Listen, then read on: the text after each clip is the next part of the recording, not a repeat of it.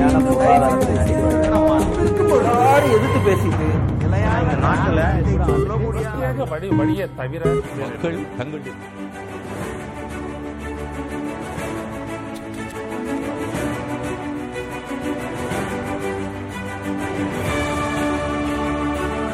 வணக்கம். நேர்வட பேசு நிகழ்ச்சிக்கு வரவேற்கிறோம்.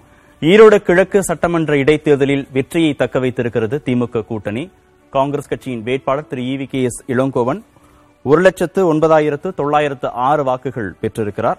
அதிமுகவின் திரு தென்னரசு நாற்பத்தி மூன்றாயிரத்து எண்ணூற்று பத்தொன்பது வாக்குகள் பெற்றிருக்கிறார். நாம் தமிழர் கட்சி பத்தாயிரத்து அறுநூற்று பதினேழு வாக்குகள் பெற்றிருக்கிறது. சரிவை சரி கட்டுவாரா திரு இபிஎஸ் ஈரோடு இடைத்தேர்தலில் வெற்றியை தக்க வைத்த ஸ்டாலின்கிற தலைப்பில் தான் இன்றைய நேர்பட பேச அமர்வில் நம்ம பேச இருக்கிறோம். திமுக தரப்பிலிருந்து மூத்த தலைவர் Thiru T K S Elangovan இணைந்திருக்கிறார். நாம் தமிழர் கட்சியிலிருந்து மருத்துவர் திரு கார்த்திகேயன் பங்கேற்றிருக்கிறார். இபிஎஸ் ஆதரவாளர் திரு சுரேஷ் கண்ணன் இணைந்திருக்கிறார். அரசியல் விமர்சகர் திரு ஸ்ரீராம் சேஷாத்ரி இணைந்திருக்கிறார். ஓபிஎஸ் ஆதரவாளர் திரு கண்ணனும் பங்கேற்றிருக்கிறார். விருந்தினர்கள் அனைவருக்கும் வணக்கம். திரு சுரேஷ் கண்ணன் சொன்ன மாதிரி ஐம்பதாயிரம் வாக்குகள் வித்தியாசம் அதுல ஜெயிப்போம் அப்படின்னாங்க. திமுக தரப்புல. மு க ஸ்டாலின் முதல்வருடைய அறிக்கையும் வந்திருக்கு. தன்னை எதிர்த்து போட்டியிட்ட அதிமுக வேட்பாளரை விட அறுபத்தாறாயிரம் வாக்குகளுக்கு மேலான வித்தியாசத்துல வெற்றி பெற்றிருக்கிறோம்னு. திட்டமிட்டு கணக்கச்சிதமாக இந்த வெற்றியை பெற்றிருக்கிறதா திமுக கூட்டணி? வணக்கம். முதல் வாழ்த்துக்களை தெரிவித்துக் கொள்வோம். வெற்றி பெற்ற அண்ணன் இவி கே அண்ணனுக்கு. பிரம்மாண்டமான ஆட்சி மக்களின் நாடி துடிப்பை வைத்திருக்கக்கூடிய ஆட்சி மக்களை கையில் தாங்கி கொண்டிருக்கிறோம் என்று சொன்ன ஆட்சி இந்த ஆட்சிக்கு இவ்வளவு சராசரியை தாண்டி வேலை பார்க்க வேண்டுமா? அதான் கேள்வி. நீங்கள் ஐம்பதாயிரம் என்ன ஒரு லட்சம் கூட வச்சுக்கோங்க. ஒன்றும் தப்பு கிடையாது. ஆனால் இந்த ஆட்சியை பற்றி நீங்கள் என்ன நினைக்கிறீர்கள்? மக்கள் என்ன நினைக்கிறார்கள்? இப்படிப்பட்ட இப்படி மக்கள் நினைத்தால் நீங்க சொன்ன மாதிரி மக்கள் நினைத்தால் எண்பத்தஞ்சு சதவீதத்தை நாங்கள் நிறைவேற்றிட்டோம். மக்கள் சந்தோஷத்தில் இருக்கிறார்கள். இந்த திமுக ஆட்சியை பற்றி வரவேற்கிறார்கள் என்று சொல்லக்கூடிய நீங்கள் ஒரு முப்பது டு நாற்பதாயிரம் வாக்காளர்களை எந்த கட்சியும் சந்திக்க விடாமல் காலையிலிருந்து சாயங்காலம் வரைக்கும் அவர்களுக்கு உபசரித்து அன்பு சிறை அடைக்க வேண்டிய ஒரு கால சூழ்நிலையில் ஐம்பதாயிரம் ஒரு ஒரு லட்சம் கூட சொல்லியிருக்கணும் அவங்க. தப்பா சொல்லிட்டாங்க.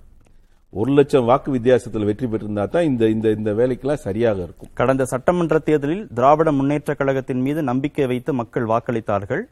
வாக்களித்த மக்களுக்கு உண்மையாக இருந்து செயல்பட்டிருக்கிறோம் என்பதற்கு மக்கள் இந்த இடைத்தேர்தல் வெற்றி மூலமாக பாராட்டு சான்றிதழ் கொடுத்திருக்கிறார்கள். அவங்க சொல்லணும். நான் என்ன கேட்கிறேன் ஏன் இவ்வளவு ஒரு இடைத்தேர்தலில் இவ்வளவு பெரிய செயல்பாடு பண்ணணும்? சட்டத்திற்கு புறம்பாக ஒரு ஜனநாயக முறை குழி தோண்டி புதைத்து விட்டு ஒரு மக்களை சந்திக்க விடாமல் ஒரு ஒரு செயல்பாடு உள்ள அரசு செய்யக்கூடிய வேலையாது ஒரு ஒரு அரசு மக்களை சந்திக்கவே விடாம வச்சிருக்க இதுக்கு ஒரு அமைச்சர் சிறப்பு அமைச்சர் அதுக்கு பேர் அவருக்கு. அப்ப இந்த மாதிரி ஒரு செயல்பாடு உள்ள தன்மையில நாங்கள் வெற்றி பெற்றோம் என்று சொல்லலாம். தப்பு கிடையாது. வெற்றி தான் பெற்றிருக்காங்க. ஆனால் எந்த மாதிரி வெற்றி பெற்றாங்கன்னு இருக்குல்ல? முறையான வெற்றின்னு ஒன்று இருக்கு. செயல்படக்கூடிய த- வெற்றின்னு இருக்கு. நாங்க நேர ஜனநாயகத்தை பார்த்தோம். எந்த விதிமுறையும் நாங்க மீறல. இந்த ஆட்சியை மக்கள் கொண்டாடி கொண்டிருக்கிறார்கள். அதனால் இன்றைக்கு நாங்கள் ஐம்பதாயிரம் அறுபதாயிரத்தில் வெற்றி பெற்றிருக்கோம் என்று சொன்னால் நியாயமான விஷயம். வெற்றி தொடரும்னு சொல்றார். இப்படி இந்த ஆட்சியின் வெற்றி ஈரோடு கிழக்கு தொகுதியின் வெற்றி மட்டுமல்ல இந்த ஆட்சியின் வெற்றி கழகத்தின் வெற்றி இந்த வெற்றி பயணத்தை தொடருவோம் அப்படின்றார். கட்டாயம் அப்படித்தான் சொல்லணும். இடைக்காலம் இப்படி இப்படி தேர்தல் வந்தா வெற்றி பெறத்தான் செய்வாங்க. இந்த மாதிரி இனிமேலும் இந்த மாதிரி ஒரு இடைக்கால தேர்தல் வந்தால் கட்டாயம் இந்த மாதிரி வெற்றி பெற முடியும். இல்ல- எல்லாம் இது ஒரு ஃபார்முலா திருமங்கலம் ஃபார்முலா மாதிரி ஈரோடு கிழக்கு ஒரு ஃபார்முலா பிக்ஸ் பண்ணிட்டாங்க. அந்த ஃபார்முலா வெற்றி பெற்றது. அந்த ஃபார்முலா திமுகவுக்கு கை கொடுத்தது வெற்றி பெற்றது. இங்க பாத்தீங்கன்னா எடப்பாடியார் சந்தித்த பிரச்சனைகள் அவ்வளவு பெரிய பிரச்சனைகள். அந்த பிரச்சனையெல்லாம் தாண்டி இன்றைக்கு ஒரு வேட்பாளரை நிறுத்தி அதிமுக திமுகவுக்கு எதிராக களத்தில் இருந்து போராடி வெற்றி பெற்று இன்றைக்கு நாற்பத்தி மூவாயிரம் ஓட்டு வாங்கியிருக்காங்கன்னா அது மிகப்பெரிய வெற்றி. இவங்க என்ன சொன்னாங்க? சீமான் இரண்டாம் இடம் போயிடுவாருன்னு கேள்வி பண்ணாங்க டெபாசிட் வாங்க மாட்டாங்கன்னு கேள்வி பண்ணாங்க. எல்லாத்தையும் தாண்டி ஒரு பத்து நாட்கள் தான். உச்சநீதிமன்ற தீர்ப்பும் இரட்டை இலையும் அவருக்கு கிடைத்த ஒரு பத்து நாட்கள் மட்டும்தான் களத்தில் இருந்தார். அந்த களத்தில் இருந்த போராடிய நபருக்கும் நேரடியாக ஜனநாயகத்தை கேட்டு கேட்டு மக்களை சந்தித்து ஜனநாயக முறையில் வெற்றி பெற்றவருக்கும் இது போன்ற ஒரு ஃபார்முலாவை கொண்டு வந்து வெற்றி பெற்றதுக்கும் வித்தியாசம் நிறைய இருக்கு. திரு டி. கே. சிலங்கோன் மக்கள் அடைப்பு முகாம்கள். திரு எடப்பாடி பழனிசாமியோட அறிக்கையில் இருக்கிற வார்த்தை. அள்ளி இறைக்கப்பட்ட பணம் மது உணவு கொலுசு குக்கர் தங்க காசு உள்ளிட்ட பரிசு பொருட்கள் என இவை எல்லாவற்றையும் தாண்டி திமுகவின் மிரட்டல் அப்பாவி மக்களை பெருமளவில் அச்சுறுத்தியது. திமுகவின் மக்கள் அடைப்பு முகாம்கள் தொகுதி முழுவதும் பரவலாக முளைத்திருந்தன. நாற்பதாயிரம் வாக்காளர்களுக்கு மேல இருபது நாட்கள் அடைத்து வைத்து இந்த வெற்றியை பெற்றிருக்கிறீர்கள் திரு. எடப்பாடி பழனிசாமி குற்றச்சாட்டு வச்சிருக்கிறார். இந்த வெற்றி இன்றைக்கு அல்ல. ரெண்டாயிரத்தி பத்தொன்பது நாடாளுமன்ற தேர்தல் அந்த ஆண்டிலே நடைபெற்ற ஊரக உள்ளாட்சி தேர்தல் பிறகு சட்டமன்ற தேர்தல் அதற்கு பிறகு நடைபெற்ற மாநகர நகராட்சி தேர்தல் இதையெல்லாம் தொடர்ந்து இந்த வெற்றி. ஏதோ ஒரு வெற்றி தனியாக பெறவில்லை. அவர்தான் சொன்னார் இரண்டு மூன்று நாட்களுக்கு முன்னாலே நாங்கள் கட்டாயம் வெற்றி பெறுவோம். இந்த அதிமுகவின் இந்த பணிகளை எல்லாம் மீறி நாங்கள் வெற்றி பெறுவோம் என்று சொன்னார். நான் என்ன சொல்கிறேன் என்றால் ஒரு வெற்றி பெற்ற பிறகு அந்த தொகுதியை பற்றி புரிந்தவர்களுக்கு தெரியும். இந்த தொகுதியிலே படித்தவர்கள் அதிகம் வணிகர்கள் அதிகம். அவர்கள் எல்லாம் யாரையும் மிரட்டி வைத்து வாக்குகள் பெற முடியும் என்பதெல்லாம் இவர்கள் கட்டுக்கதை. இல்லை தேர்தல் தொடங்கிய நாளில் இருந்து திமுகவினர் அழைக்கும் இடத்திற்கு வந்து காலை முதல் இரவு வரை உட்கார்ந்து இருக்கவில்லை என்றால் முதியோர் உதவித்தொகையோ வேறு எந்த அரசு நல திட்டங்களோ வழங்கப்படாது என்ற மிரட்டலுக்கு பயந்து மக்கள் சொந்த மண்ணில் அகதிகளை போட நடத்தப்பட்ட விதத்தை நினைத்தாலே ஒன்றுமே நடக்கவில்லை. அப்படியெல்லாம் ஒன்றுமே நடக்கவில்லை. தேர்தல் ஆரம்பித்த இவர்கள் வேட்புமனு தாக்கல் செய்த காலத்திலிருந்து தோல்வி பயத்தால் பல்வேறு பொய்யான புகார்களை திமுக மீது சுமத்தி கொண்டே இருந்தார்கள். பல புகார்களை தேர்தல் ஆணையத்துக்கு அனுப்பினார்கள். தேர்தல் ஆணைய அதிகாரிகள் இருந்தார்கள். காவல்துறை ஒன்றி மத்திய ஒன்றிய அரசின் காவல்துறை வந்தது. இவ்வளவு பேர் இருந்து இந்த தேர்தலை பார்த்து கொண்டார்கள். எந்த இடத்திலும் மக்கள் சாதாரணமாக நடமாடி கொண்டிருந்தார்கள். யாரையும் அழைத்து வைக்கவில்லை. ஐம்பதாயிரம் பேர் அறுபதாயிரம் பேரை எல்லாம் வைத்து வாக்குகள் பெற முடியும் என்பதெல்லாம் வந்து அது ஈரோடு கிழக்கு தொகுதியை புரிந்தவர்களுக்கு தெரியும். அதெல்லாம் நடக்காது. தேர்தல் நாளில் நீங்கள் வாக்களிக்கும் போது எந்த சின்னத்திற்கு வாக்களிக்கிறீர்கள் என்று நாங்கள் கேமராக்களில் பார்ப்போம். நீங்கள் கை சின்னம் தவிர்த்து வேறு சின்னத்தில் வாக்களித்தால் கொடுத்த பணத்தை பிடுங்கிக் கொள்வதோடு அரசின் நலத்திட்டங்களையும் தடை செய்வோம் என்று பாமர மக்களை மிரட்டிய காணொலிகள் வெளியாகின. அந்த தொகுதியிலே பாமர மக்களே கிடையாது. முதலில் தெரிந்து கொள்ள வேண்டியது. அது படித்தவர்கள் மேல்தட்டு மக்கள் உள்ள தொகுதி. அந்த தொகுதியை போய் பார்த்திருந்தால் தெரியும். அந்த தொகுதி வணிகர்கள் தொழில் முனைவோர் இவர்கள் உள்ள தொகுதி. இவர்கள் சொல்வது போல பாமர மக்கள் என்பது மிக குறைவான சதவீதமே அந்த தொகுதியிலே இருப்பார்கள். ஒருவேளை அவங்க மிரட்டப்பட்டாங்களா? இவங்க அவங்க மிரட்ட முடியும். எப்படி மிரட்ட முடியும்? எப்படி மிரட்ட முடியும்? போய் வாக்காளர்களை பார்த்து நீ ஓட்டு போட்டில போடலைன்னா உனக்கு இது கிடைக்காதுன்னு சொன்னா பல வாக்குப்பதிவு போட மாட்டாங்க. பல வாக்குப்பதிவு மையங்களில் வாக்குப்பதிவு இயந்திரங்களில் இரட்டை இலை சின்னத்திற்கு வாக்களிக்க பொத்தானை அழுத்திய பொழுது கை சின்னத்திற்கு நேரே இருக்கும் விளக்கு ஒளிர்ந்து வாக்கு பதிவானது அதிர்ச்சி அளித்தது. இது பொதுமக்களால் புகாராக தெரிவிக்கப்பட்டும் ஊடகங்களால் சுட்டிக்காட்டப்பட்டும் எந்தவித நடவடிக்கையும் யாரு எடுக்கப்படும் நடவடிக்கை எடுக்கணும்? Election commission. அவங்க யார் கையில இருக்காங்க? அவங்க அவங்க மேலேயும் அவங்க தான் இவங்களுக்கு சின்னம் கொடுத்து எல்லா வகையிலும் இவங்களுக்கு உதவியா இருக்கிறாங்களே? அவசர அவசரமா சின்னம் கொடுத்தாங்க இல்லையா? அவசர அவசரமா அவங்க பொதுக்குழு அங்கீகரித்தது யாரு? எல்லாம் தேர்தல் ஆணையம் தானே. தேர்தல் ஆணையம் இன்னும் கேட்டா அதிமுகவுக்கு அதிகமாக இந்த தேர்தலில் உதவி செய்தது எடப்பாடி அணிக்கு அதிமுக என்று சொல்லவில்லை. எடப்பாடி அணிக்கு தான் அதிகமாக அவர்கள் உதவி செய்தார்கள்.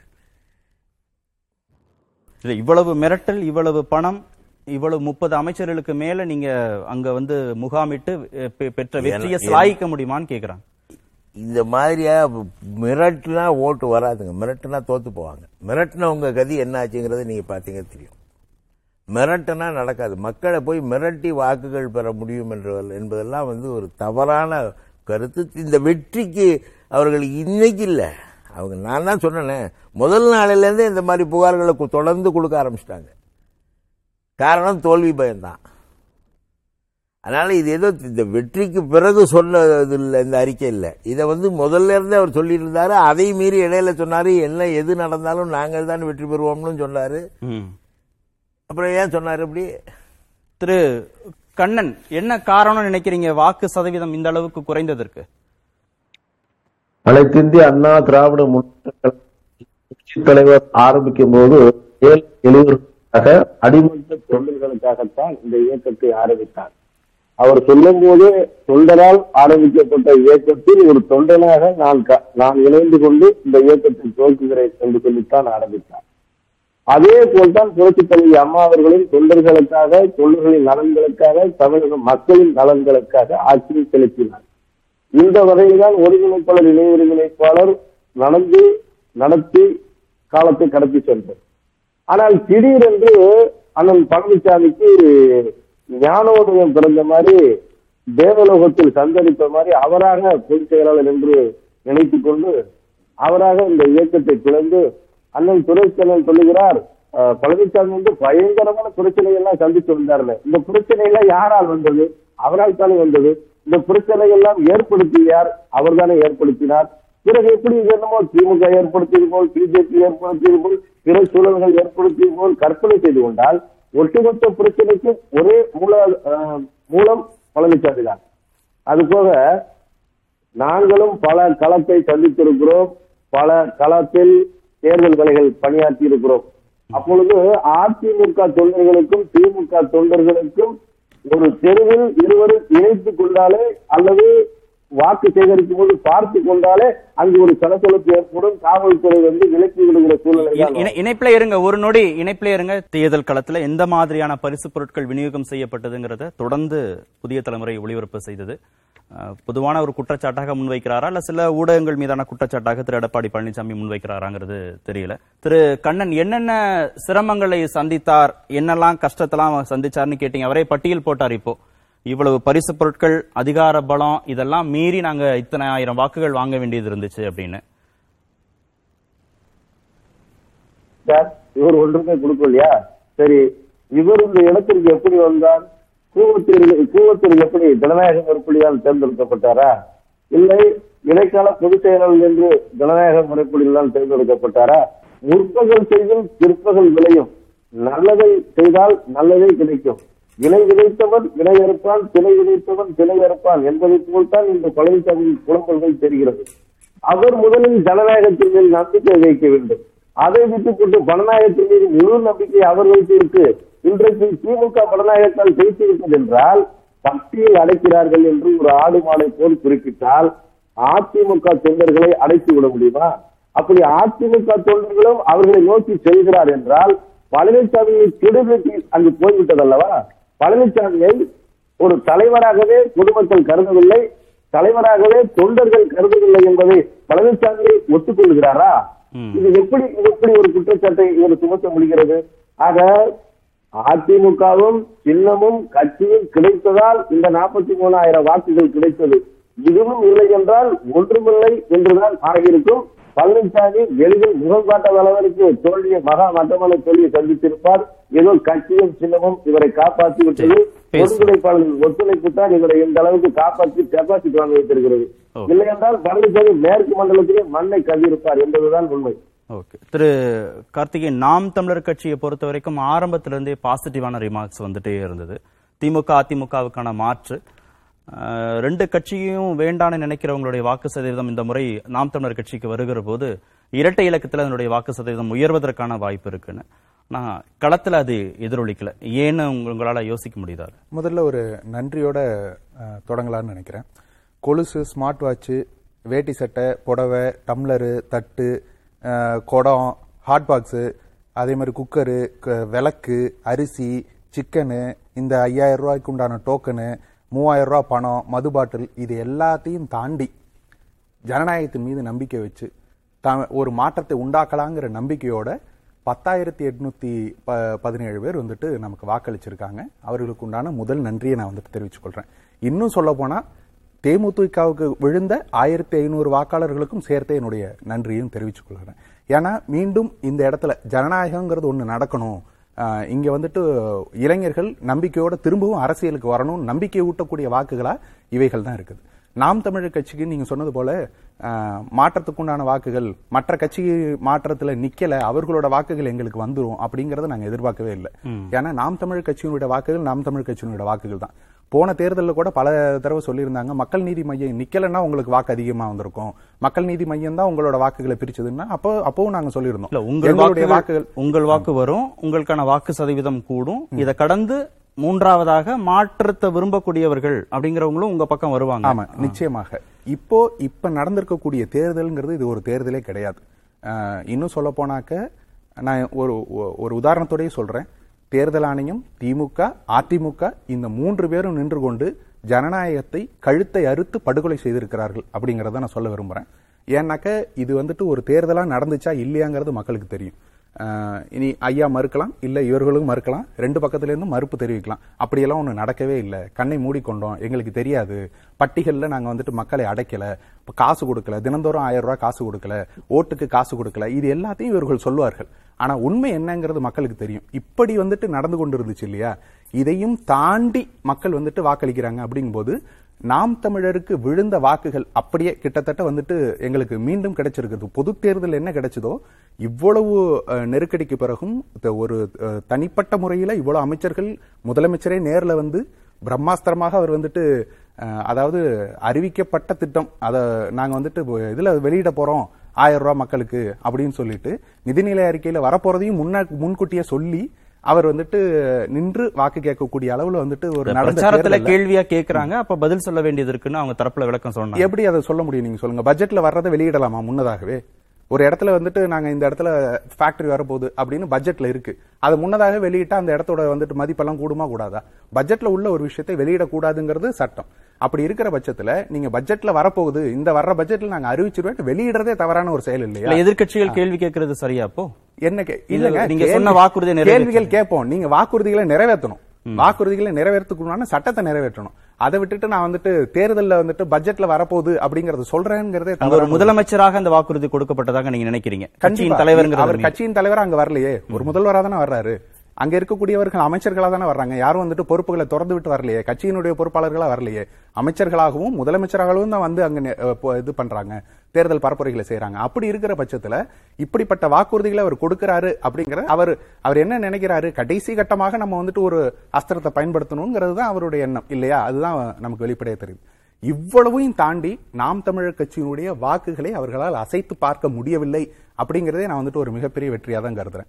ஏன்னாக்க ஒரு முறை நாம் தமிழருக்கு வாக்களித்து விட்டால் அவர்கள் மீண்டும் மாற மாட்டார்கள் நாங்க ஒவ்வொரு தேர்தலையும் சொல்லிக் கொண்டே வர்றோம். அப்படி மாற்றத்துக்குண்டான விதைகளாக விதைக்கப்பட்ட வாக்குகள் ஒருபொழுதும் எங்களை விட்டு அகலல அப்படிங்கறத சொல்றதே எனக்கு வந்துட்டு சாதி ரீதியான நீங்க விமர்சனங்கள் அதற்கு அருந்ததி மக்களுடைய எதிர்ப்பு போராட்டம் இதெல்லாம் இல்லாம இருந்திருந்தா இந்த சதவீதம் இன்னும் கூடி இருக்குமா இல்ல அது போலியான பரப்புரைகள் தானே தவிர அண்ணன் வந்துட்டு நேரடியா அப்படி சொல்லவும் இல்ல.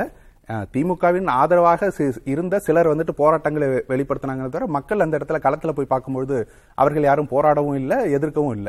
அதனால வந்துட்டு இது சாதி ரீதியாக பேசினதுனால வாக்கு சரியணும்னா இவி கேஸ் இளங்கோவன் அவர்களுக்கு தான் சரிஞ்சிருக்கணும் இளையராஜாவை பற்றி அவர் பேசிய பேச்சுக்கள் எல்லாம் நமக்கு தெரியும். அவர் சாதி ரீதியாக எப்படி பேசினாருங்கிறது தெரியும். இன்னும் சொல்ல போனா திமுகவை பற்றி அவர் எப்படி பேசினாருங்கிறது தெரியும். அப்படி அவர் பேசியதற்கெல்லாம் வாக்கு குறைஞ்சிருக்கணும்னா திமுகவினுடைய வாக்குகளே அங்க வந்துட்டு விழுந்திருக்க கூடாது அவர்களுக்கு. பேசியதால் வந்துட்டு வாக்கு மாறுதுங்கிறத நாங்க ஏற்றுக்கொள்ள விரும்பல. இப்ப இவர்கள் செய்த இந்த தகுதி திட்டம் தான். நாங்க வந்துட்டு பட்டியல வச்சு அடைக்கிறோம் காசு கொடுக்கறோம் ஐயாயிரம் ரூபாய் வந்துட்டு தேர்தலுக்கு பிறகு நாங்க வந்துட்டு கொடுக்கறோங்கிறது எல்லாத்தையும் நம்பிதான் வாக்கு- வாக்களிச்சிருக்காங்க. மக்கள் அவர்களுடைய நேர்மையை காட்டி விட்டார்கள் சொன்னதுக்கு வாக்கு செலுத்திட்டாங்க. குறைந்தபட்ச நேர்மையாக நீங்கள் அந்த ஐயாயிரம் ரூபாய்க்கு உண்டான பரிசு பொருட்களை அவர் கொண்டு போய் சேர்த்துருங்க. அவ்வளவுதான் திரு ஸ்ரீராம் சேஷாத்ரி என்னன்னா புரிஞ்சுக்கலாம் இந்த எலெக்ஷன் ரிசல்ட்ல இருந்து? அனைவருக்கும் வணக்கம்.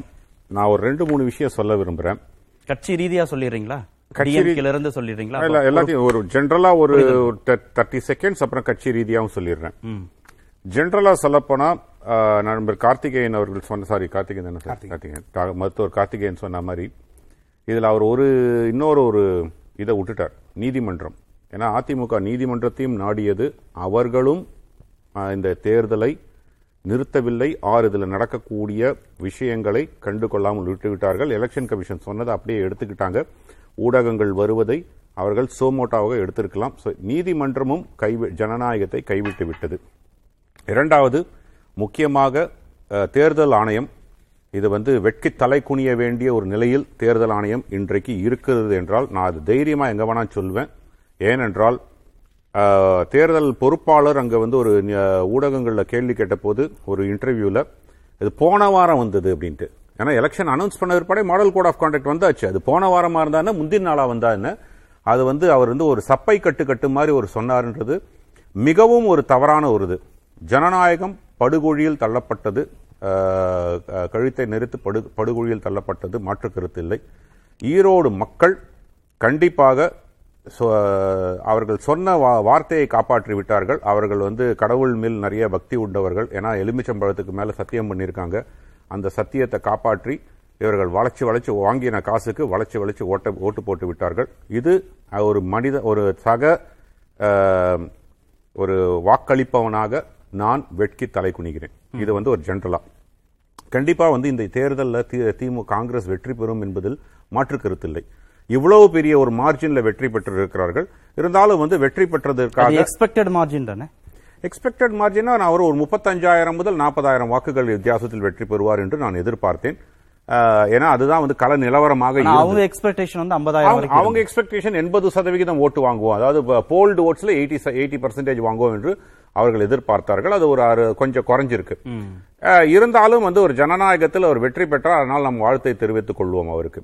சோ திமுகவை பொறுத்த வரைக்கும் இவர் கார்த்திகேயன் சொன்ன மாதிரி நீங்க அதுக்கு சொன்னீங்க. வந்து ஒரு முதல்வராக அவர் சொன்னாரான்ட்டு. ஆக்சுவலா பார்க்க போனா அவர் சொல்லியிருக்கலாம் முதல்வரா. இதை கூடிய விரைவில் நிறைவேற்றுவோம். ஏன்னா உதயநிதி அவர்கள்ட்ட அந்த கேள்வி கேட்டபோது இன்னும் ஐந்து மாத காலக்குள் மா- மாதம் கால காலத்துக்குள் நாங்கள் இதை நிறைவே- நிறைவேற்றுவோம் அது வாக்குறுதி பிளஸ் வாக்குறுதிக்கு மேல ஒரு வாக்குறுதி. ஒரு முதல்வராக அதை சொல்லியிருக்கலாம். ஆனால் இவர் வந்து பிரிவிலேஜ் ஆஃப் த அசம்பிளியே வந்து மாய்த்து விட்டார். அதாவது என்னன்னா அவர் வந்து uh, அவருடைய ரகசிய காப்பு பிரமாணத்தை மீறிவிட்டார் என்று தான் நான் பார்க்கிறேன். இது இந்த நிதிநிலை அறிக்கையில் இடம்பெற உள்ளதுன்னு சொல்லியிருக்கார். அவர் வார்த்தைகளை நம்ம கவனிக்க வேண்டும். அந்த மாதிரி சொன்னது வந்து அவர் வந்து ஆஸ் அ முதல்வர் அவர் சொல்லியிருக்க கூடாது. கண்டிப்பா நிறைவேற்றுறோம். இன்னும் இரண்டு மாசத்துல வந்துடும் இல்ல ஒரு கூடிய விரைவில் வரணும். இதெல்லாம் சொல்றதுன்றது வேறு விஷயம். அவர் அவர் வந்து இந்த நிதிநிலை அறிக்கை பட்ஜெட்டில் கண்டிப்பாக நாங்கள் கொடுப்போம் என்று சொன்னது வந்து கண்டிப்பாக ஒரு வந்து பிரீச் ஆஃப் அவருடைய அந்த ஓட்டுல. வாக்கு செலுத்தினதுல ஒரு தாக்கத்தை ஏற்படுத்தி இருக்குன்றீங்க அது ஏற்படுத்தி இருக்கலாம் ஏன்னா மக்களை பொறுத்த வரைக்கும் சரி இவர் வந்து ஒரு பட்ஜெட்ல கொடுக்கறேன்னு சொல்லும் போது அது ஒரு தாக்கத்தை அது ஆனா ஒரு அது ஒரு பர்சன்டேஜ் ஆஃப் தாக்கம் தான் இருக்கும். அதான் அதனால தான் வந்து இவ்வளவு அபரிமிதமா வந்து நான் சொல்ல மாட்டேன். கண்டிப்பாக கிட்டத்தட்ட வந்து ஒரு ஏன் இந்த அபரிதம் நினைக்கிறீங்க? கண்டிப்பாக வந்து மக்கள் தங்கள் வாக்குகளை விற்று விட்டார்கள் என்று தான் பார்க்கிறேன். கட்சி மேலதானே அந்த குற்றச்சாட்டு இருந்தது? பணம் கொடுக்க கண்டிப்பா இருந்தது. ஆனால் இது வந்து நீங்க வந்து பட்டி தொட்டியிலனா இது நம்ம இளங்கோவன் அவர்கள் வந்து சொன்னார்கள். அவர் வந்து மூத்த அரசியல்வாதி. நான் வந்து அவர் சொன்னதுக்கு நான் வந்து மறுப்பு தெரிவிச்சே ஆகணும். ஈரோடு கிழக்குனுடைய சட்டமன்றத்தினுடைய நீங்க வந்து இது எடுத்தீங்கன்னா டெமோகிராஃபி எடுத்தீங்கன்னா இட்ஸ் மிக் அந்த ஈரோடுனுடைய சிட்டியில தான் வந்து படித்தவர்கள் தொழில் முனைவோர்கள் அதை சுற்றி இருக்கக்கூடியவர் பல பாமர மக்கள் அதை சுற்றி இருக்கக்கூடிய நகரங்கள் கிராமங்களில் இருக்கக்கூடியவர்கள்லாம் வந்து வே- தொழில் செய்பவர்கள் கிடையாது அவர்கள் வேலைக்கு செல்பவர்கள். இப்படிப்பட்ட ஒரு மிக்சட் கான்ஸ்டிடியூவன்சி தான் அது. அந்த மிக்சட் கான்ஸ்டிடியூவன்சில கண்டிப்பாக ப- அவர்களை வந்து ஒரு இதில் அடைத்து வைத்து செய்தார்கள். அவர்கள் அது பணம் கொடுத்தார்கள் என்று நாம் ஒரு ஊடகத்திலேயே அப்படிதான். நீங்க கொச்சப்படுத்தாதீங்க வாக்காளர்களை பாமர மக்களை கொச்சப்படுத்தாதீங்கன்றாங்க. இல்லைங்க கொச்சப்படுத்தி தாங்க ஆக வேண்டியிருக்கு. ஏன்னா வச்சுக்கோங்களேன் இது வந்து நம்ம இது வந்து நீங்க நான் ஒரு ஒரு காலத்துல நம்ம என்ன சொன்னாங்க சால்ஜாப் சொன்னாங்க. நாங்க எவ்வளவு வாங்கினாலும் எங்க மனசுக்கு ஏத்த மாதிரி தான் ஓட்டு போடுறோம் அப்படின்னு சொல்லிட்டு ஒரு அதற்கு ஒரு நியாயம் கற்பித்தார்கள். என்னை பொறுத்த வரைக்கும் எலெக்ஷன் கவுண்டர்மேன் பண்ணப்பட்டிருக்கணும். எலெக்ஷன் கவுண்டர்மேன் பண்ணப்பட்டு இரண்டு முறை மூன்று முறை இதே மாதிரி நடக்கும்போது கவுண்டர்மேன் பண்ணப்பட்டிருந்தால் அட்லீஸ்ட் அரசியல் கட்சிகள் திருந்துவதற்கு உண்டான வாய்ப்பாக இருந்திருக்கும். இல்ல பொதுமைப்படுத்துறோம்ல படித்தவர்கள் வந்து தவறு செய்ய மாட்டாங்க அவங்க சேர்த்து. தாங்க சொல்றேன். பாமர மக்கள்லாம். அவங்க வந்து வாக்குகளை காசுக்கு நான் இல்ல அப்படி சொல்ல. வாக்காளர்கள் பொதுவாக சொல்கிறேன். நான் வந்து பாமர மக்கள்னு சொல்லல. இவர் வந்து அங்க எல்லாம் படித்தவர்கள் தான் இருந்தாங்க. அதனால அவரை நான் எப்படி பட்டியல அடைக்கிற மாதிரி அடைக்க முடியும் என்று சொன்னதற்காக நான் பதில் சொன்னேன். பாமர மக்களும் நிறைய பேர் இருக்காங்க. கிட்டத்தட்ட ஒரு பதினாறு சதவிகித மக்கள் வந்து அருந்ததியர் வகுப்பு எஸ்சி எஸ்டி சமூகத்தை சேர்ந்தவர்கள். அதற்கு மேல் வந்து சிறுபான்மையினர் சமூகத்தை சேர்ந்தவர்கள் நிறைய பேர் இருக்காங்க. அது மாதிரி ஏழை எளிய மக்கள் இருக்கிறார்கள். வேலைக்கு செல்பவர்கள் நிறைய இருக்கிறார்கள். அதுவும் கூலி தொழிலாளர்கள் செய்பவர் நிறைய இருக்காங்க. ஸோ அதனால வந்து இட்ஸ் அ மிக்சட் கான்ஸ்டிடியூன்சி தானே தவிர முழுக்க முழுக்க படி தொழில் முனைவோர்கள் படிப்ப படித்தவர்கள் என்று நான் அது சொல்லவில்லை. நான் அதனால அவங்க தான் அந்த மாதிரி இருந்தாங்கன்னு சொல்லல. அனைவருமே எந்த ஒரு வர்ஜா ஒரு இதுவும் இல்லாமல் ஒரு வே- வேறுபாடும் இல்லாமல் இதை வந்து தங்களுடைய ஓட்டை வந்து ஜனநாயகத்தை குடி குழி தோண்டி புதைத்ததில் பங்கு மக்களுக்கும் உண்டு என்பதில் எனக்கு மாற்று கருத்தே இல்லை. இதை நாம் வந்து ஒத்துக்கொள்ள தான் வேணும். இதை நம்ம வந்து இதை ஜஸ்டிஃபை பண்ணணும்னு ட்ரை பண்றதுல தான் நாம் செய்யக்கூடிய மிகப்பெரிய ஒரு தவறாக பார்க்கிறேன். இது திமுக அதிமுக டிகிரி குறைஞ்சிருக்கும். அதாவது அதிமுகவும் கொடுத்திருக்க கொடு- கொடுக்கல என்று நான் சொல்லவில்லை. திமுக கொடுத்த அளவுக்கு அதிமுக கொடுக்காமல் இருந்திருக்கிறார்கள் என்று கண்டிப்பாக கள நிறுவனம் பொலிட்டிக்கல். இன்டர்பிரிட்டேஷன்ஸ் என்ன? திமுக நாடாளுமன்ற தேர்தலுக்கு தயாராயிட்டாங்க. இது அது ஒன்றும் பெரிய இம்பாக்ட் இருக்காது ஏன்னா இது தோற்று இருந்தால் ஒருவேளை சப்போஸ் திமுக காங்கிரஸ் தோற்று இருந்தால் அதனுடைய ரிப்பர்கஷன் வேறு விதமாக இருந்திருக்கும். மக்கள் மத்தியில் இருக்கக்கூடிய அதிருப்தி மிகப்பெரிய அளவில் வெளிவந்திருக்கு என்று வந்திருக்கும். ஜெயிப்பார் இடைத்தேர்தல் இடைத்தேர்தலில் கிட்டத்தட்ட ஒரு எண்பது சதவிகிதமாவது இடைத்தேர்தல் அதுவும் கடந்த இருபது இருபத்தைந்து முப்பது ஆண்டுகள் நடந்த இடைத்தேர்தல்களில் ஒரு எண்பது சதவிகிதம் ஆளும் கட்சி தான் வெற்றி பெற்றிருக்கிறது. இங்கன்ட்டு இல்ல அக்ராஸ் இந்தியா இதுதான் ஒரு நிலைமை இருந்திருக்கு. ஒரு இருபது சதவிகிதம் கோர்ஸ் ஒரு இது இருந்திருக்கு. எப்போதுமே ஒரு எக்ஸப்ஷன்ஸ் இருந்திருக்கு. இது வந்து இதே வெற்றி தொடரும்னு சொல்ல முடியாது அடுத்தது? இதே வெற்றி கண்டிப்பாக தொடரும் என்று சொல்ல முடியாது. ஆனால் இந்த வெற்றி என்ற மமதையில் திமுக நாங்கள் வந்து வெற்றி பெற்று விட்டோம். மக்கள் எங்களுக்கு ரெஃபரண்டம் கொடுத்து விட்டார்கள் என்று இருந்தால் காட் பி வித் தம் ஏன்னா மக்களுடைய கோபம் வேறு விதத்தில் வெளிப்பாடும். ஏன்னா நாடாளுமன்ற தேர்தலில் இவர்களால வந்து இந்த மாதிரி ஒரு முன்னூறு கோடி முன்னூத்தம்பது கோடி செலவு செய்ய முடியாது. ஒரு ஒரு கான்ஸ்டி ஒரு ஒரு அசம்பிளி கவுன்சிலுக்கும் செய்ய செலவு செய்ய முடியாது. முடிவு பண்ணிட்டீங்களா? அவ்வளவுதான் செலவு பண்ணாங்கன்னு. நான் என்னால் தோராயமா கணக்கு போட்டேங்க. அவர் நான் அவரை கேட்டா ஆயிரம் கூட சொல்லுவாருங்க. நான் அதை வந்து இல்ல உங்கள்ட்ட கேட்டா ஆயிரம் கூட சொல்லுவீங்க.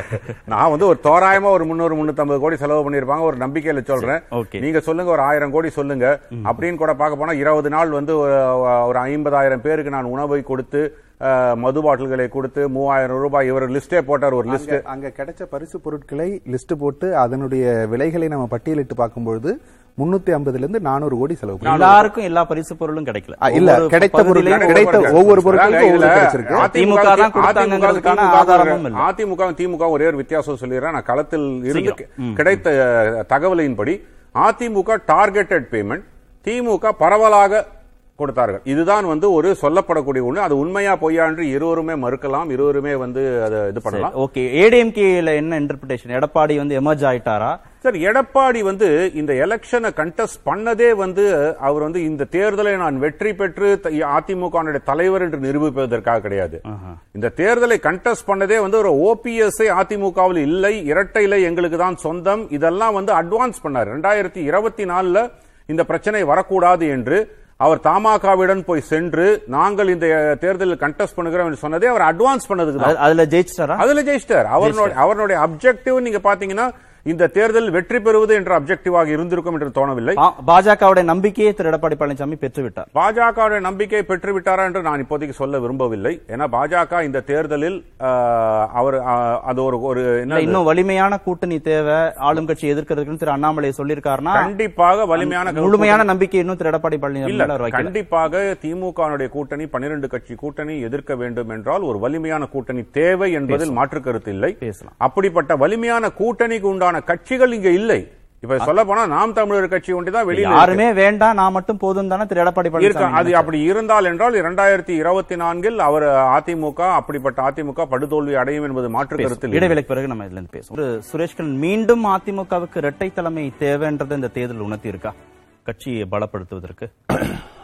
இது முடிந்து போன விஷயமாகிவிட்டது ஒற்றை தலைமை தீர்மானிக்கப்பட்டது. இல்ல திரு அண்ணாமலை மீண்டும் கமா போட்டிருக்கார். இன்று செய்தியாளர்கள்ட்ட பேசும்போது திமுகவை எதிர்கொள்வதற்கு அந்த கூட்டணி எதிர்கொள்வதற்கு வலிமையான கூட்டணி தேவை அப்படின்னு சொல்லி நீங்க இந்த தேர்தலையும் வருகின்ற நாடாளுமன்ற தேர்தலையும் வித்தியாசமா பாருங்க.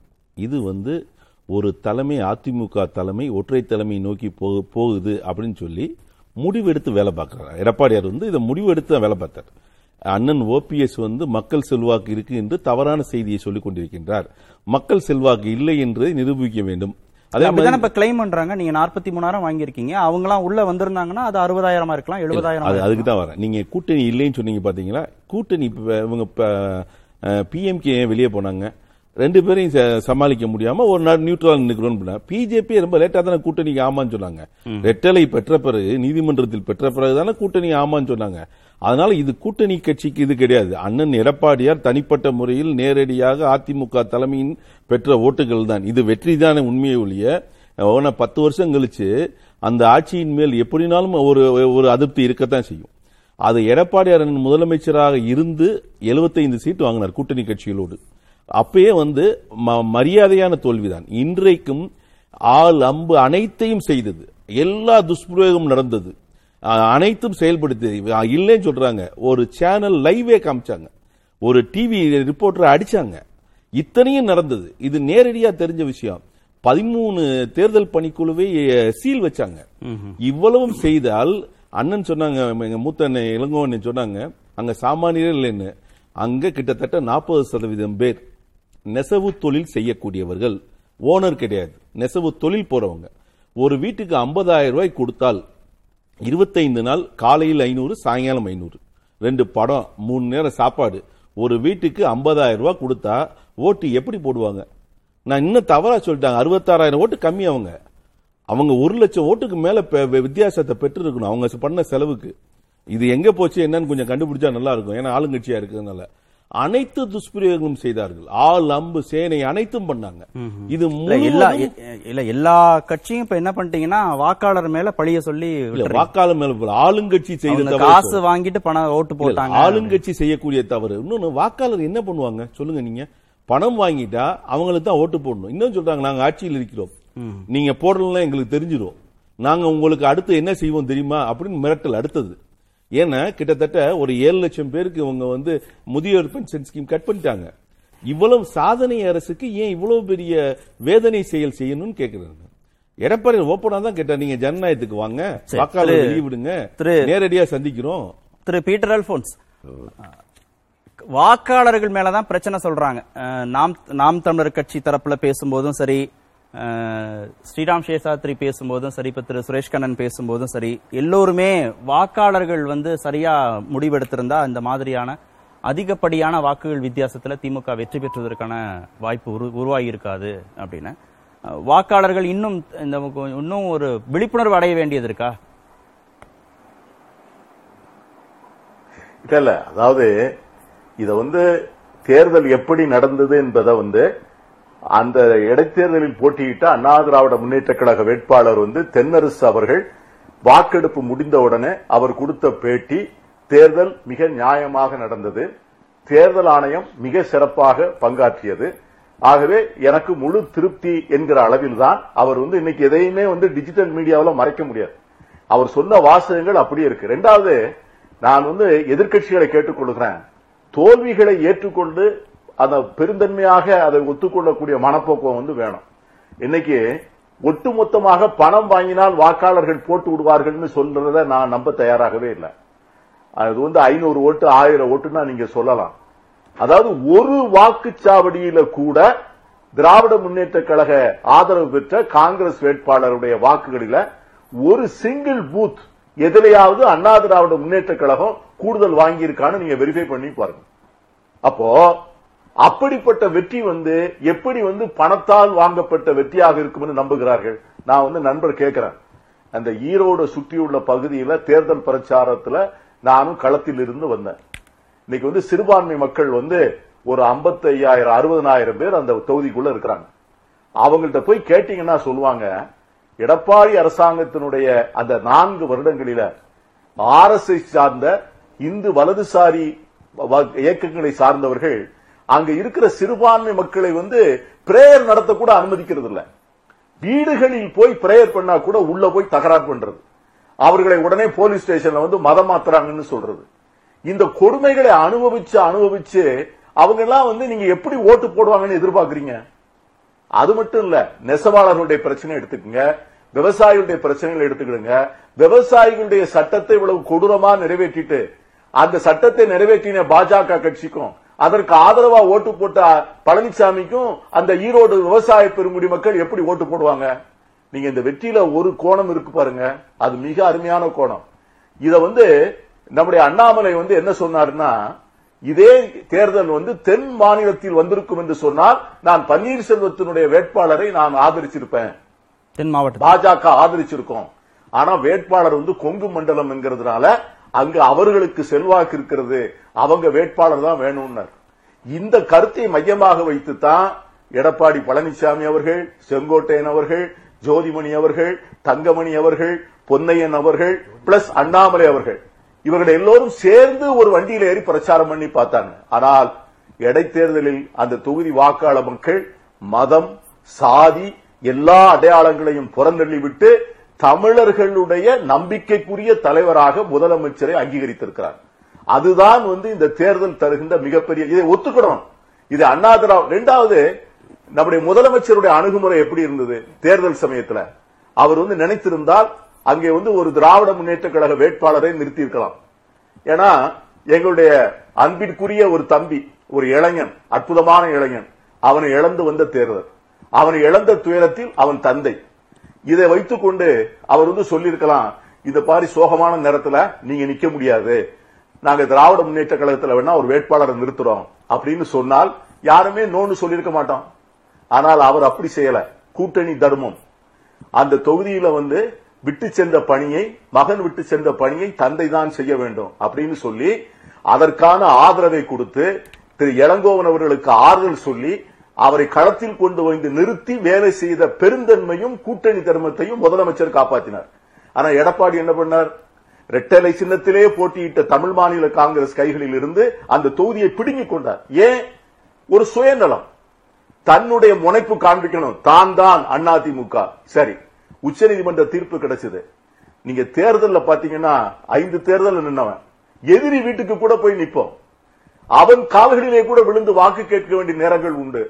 இதுல வந்து விரோதியே கிடையாது. ஆனாலும் கூட பன்னீர்செல்வம் கூட வந்தவர்கள் பத்து பேரோ அஞ்சு பேரோ ஆயிரம் பேரோ. அவர்களை ஏன் வந்து நீங்க வச்சு தேர்தல் நடத்தல? ஆகவே இந்த தேர்தலை வந்து நீங்க அதிமுகவினுடைய தேர்தலாக நீங்க பார்க்கல. பழனிசாமியுடைய அரசியலுடைய தொடர்ச்சிக்கு இந்த தேர்தலை வந்து நீங்கள் பயன்படுத்தணும்னு நீங்க முழுமையா நினைச்சீங்க. அதுதான் வந்து இந்த தேர்தலில் அவர் அடிபட்டு போனது காரணமே அந்த சுயநல நோக்கு. ஆனால் நம்முடைய முதலமைச்சர் வந்து அதை வந்து ஒரு பெருந்தன்மையாக தன்னுடைய ஆட்சிக்கு கிடைக்கிற சான்றிதழ் கூட்டணி கட்சிக்கு கொடுக்க வேண்டிய அங்கீகாரம் எல்லாவற்றையும் இணைத்து மக்களை வந்து சாதி மதம் இல்லாமல் திரட்ட வேண்டிய அரசியல் அணி திரட்ட வேண்டிய அவசியம். இதை வந்து அவர் ஜனநாயக ரீதியாக முன்னிறுத்தினார். பாஜக வந்து தமிழ்நாட்டில் ஒரு அந்நியமான கட்சி ஏற்றுக்கொள்ள முடியாத கட்சி அதோடு கூட்டணி வைத்திருக்கின்றவர்களை தமிழக மக்கள் ஏற்றுக்கொள்ள மாட்டார்கள் என்பதும் இந்த தேர்தலிலே வந்து சொல்லியிருக்கிற பாடம். ரெண்டு கேள்வி. ஆகவே இதெல்லாம் வந்து இந்த தேர்தலில் மொத்தமாக இருப்பது. ரெண்டு ரெண்டு கேள்வி. ஒன்னு அப்ப கொங்கு பகுதியிலேயே திரு எடப்பாடி பழனிசாமிக்கு செல்வாக்கு இல்ல அப்படிங்கறது நிரூபிக்கப்பட்டு விட்டதா உங்கள் கூற்றுப்படி? பாஜகவோடு அசோசியேட் ஆயிருக்கிறதுனாலதான் அதிமுகவுக்கு இவ்வளவு குறைவான வாக்குகள் சிறுபான்மை மக்கள் வாக்களிக்காதனால அப்படின்னு புரிஞ்சுக்கணுமா? நிச்சயமா. எனக்கு வந்து நீங்க பாத்தீங்கன்னா திரு எடப்பாடி பழனிசாமி அவர்களால் புறக்கணிக்கப்பட்ட மாவட்டம் வந்து ஈரோடு. அதாவது கடந்த நாலு ஆண்டு கால ஆட்சியில அவர் முதலமைச்சராக இருக்கின்ற போது பல்வேறு திட்டங்களை அவர் சேலத்துக்கு கொண்டு போயிட்டார்.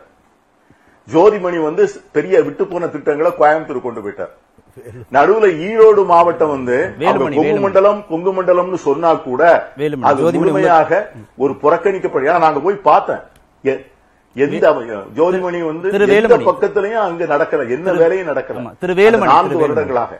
அதுலதான் நம்முடைய முதலமைச்சர் வந்து திரு வேலுமணி. நாம் நம்முடைய முதலமைச்சர் வந்து தேர்தலுக்கு முன்னாலேயே Thiru Velumani sorry sorry sorry sorry Thiru வேலுமணியும் Thiru Velumani அவர்கள் கோயம்புத்தூர் கொண்டு போயிட்டாங்க.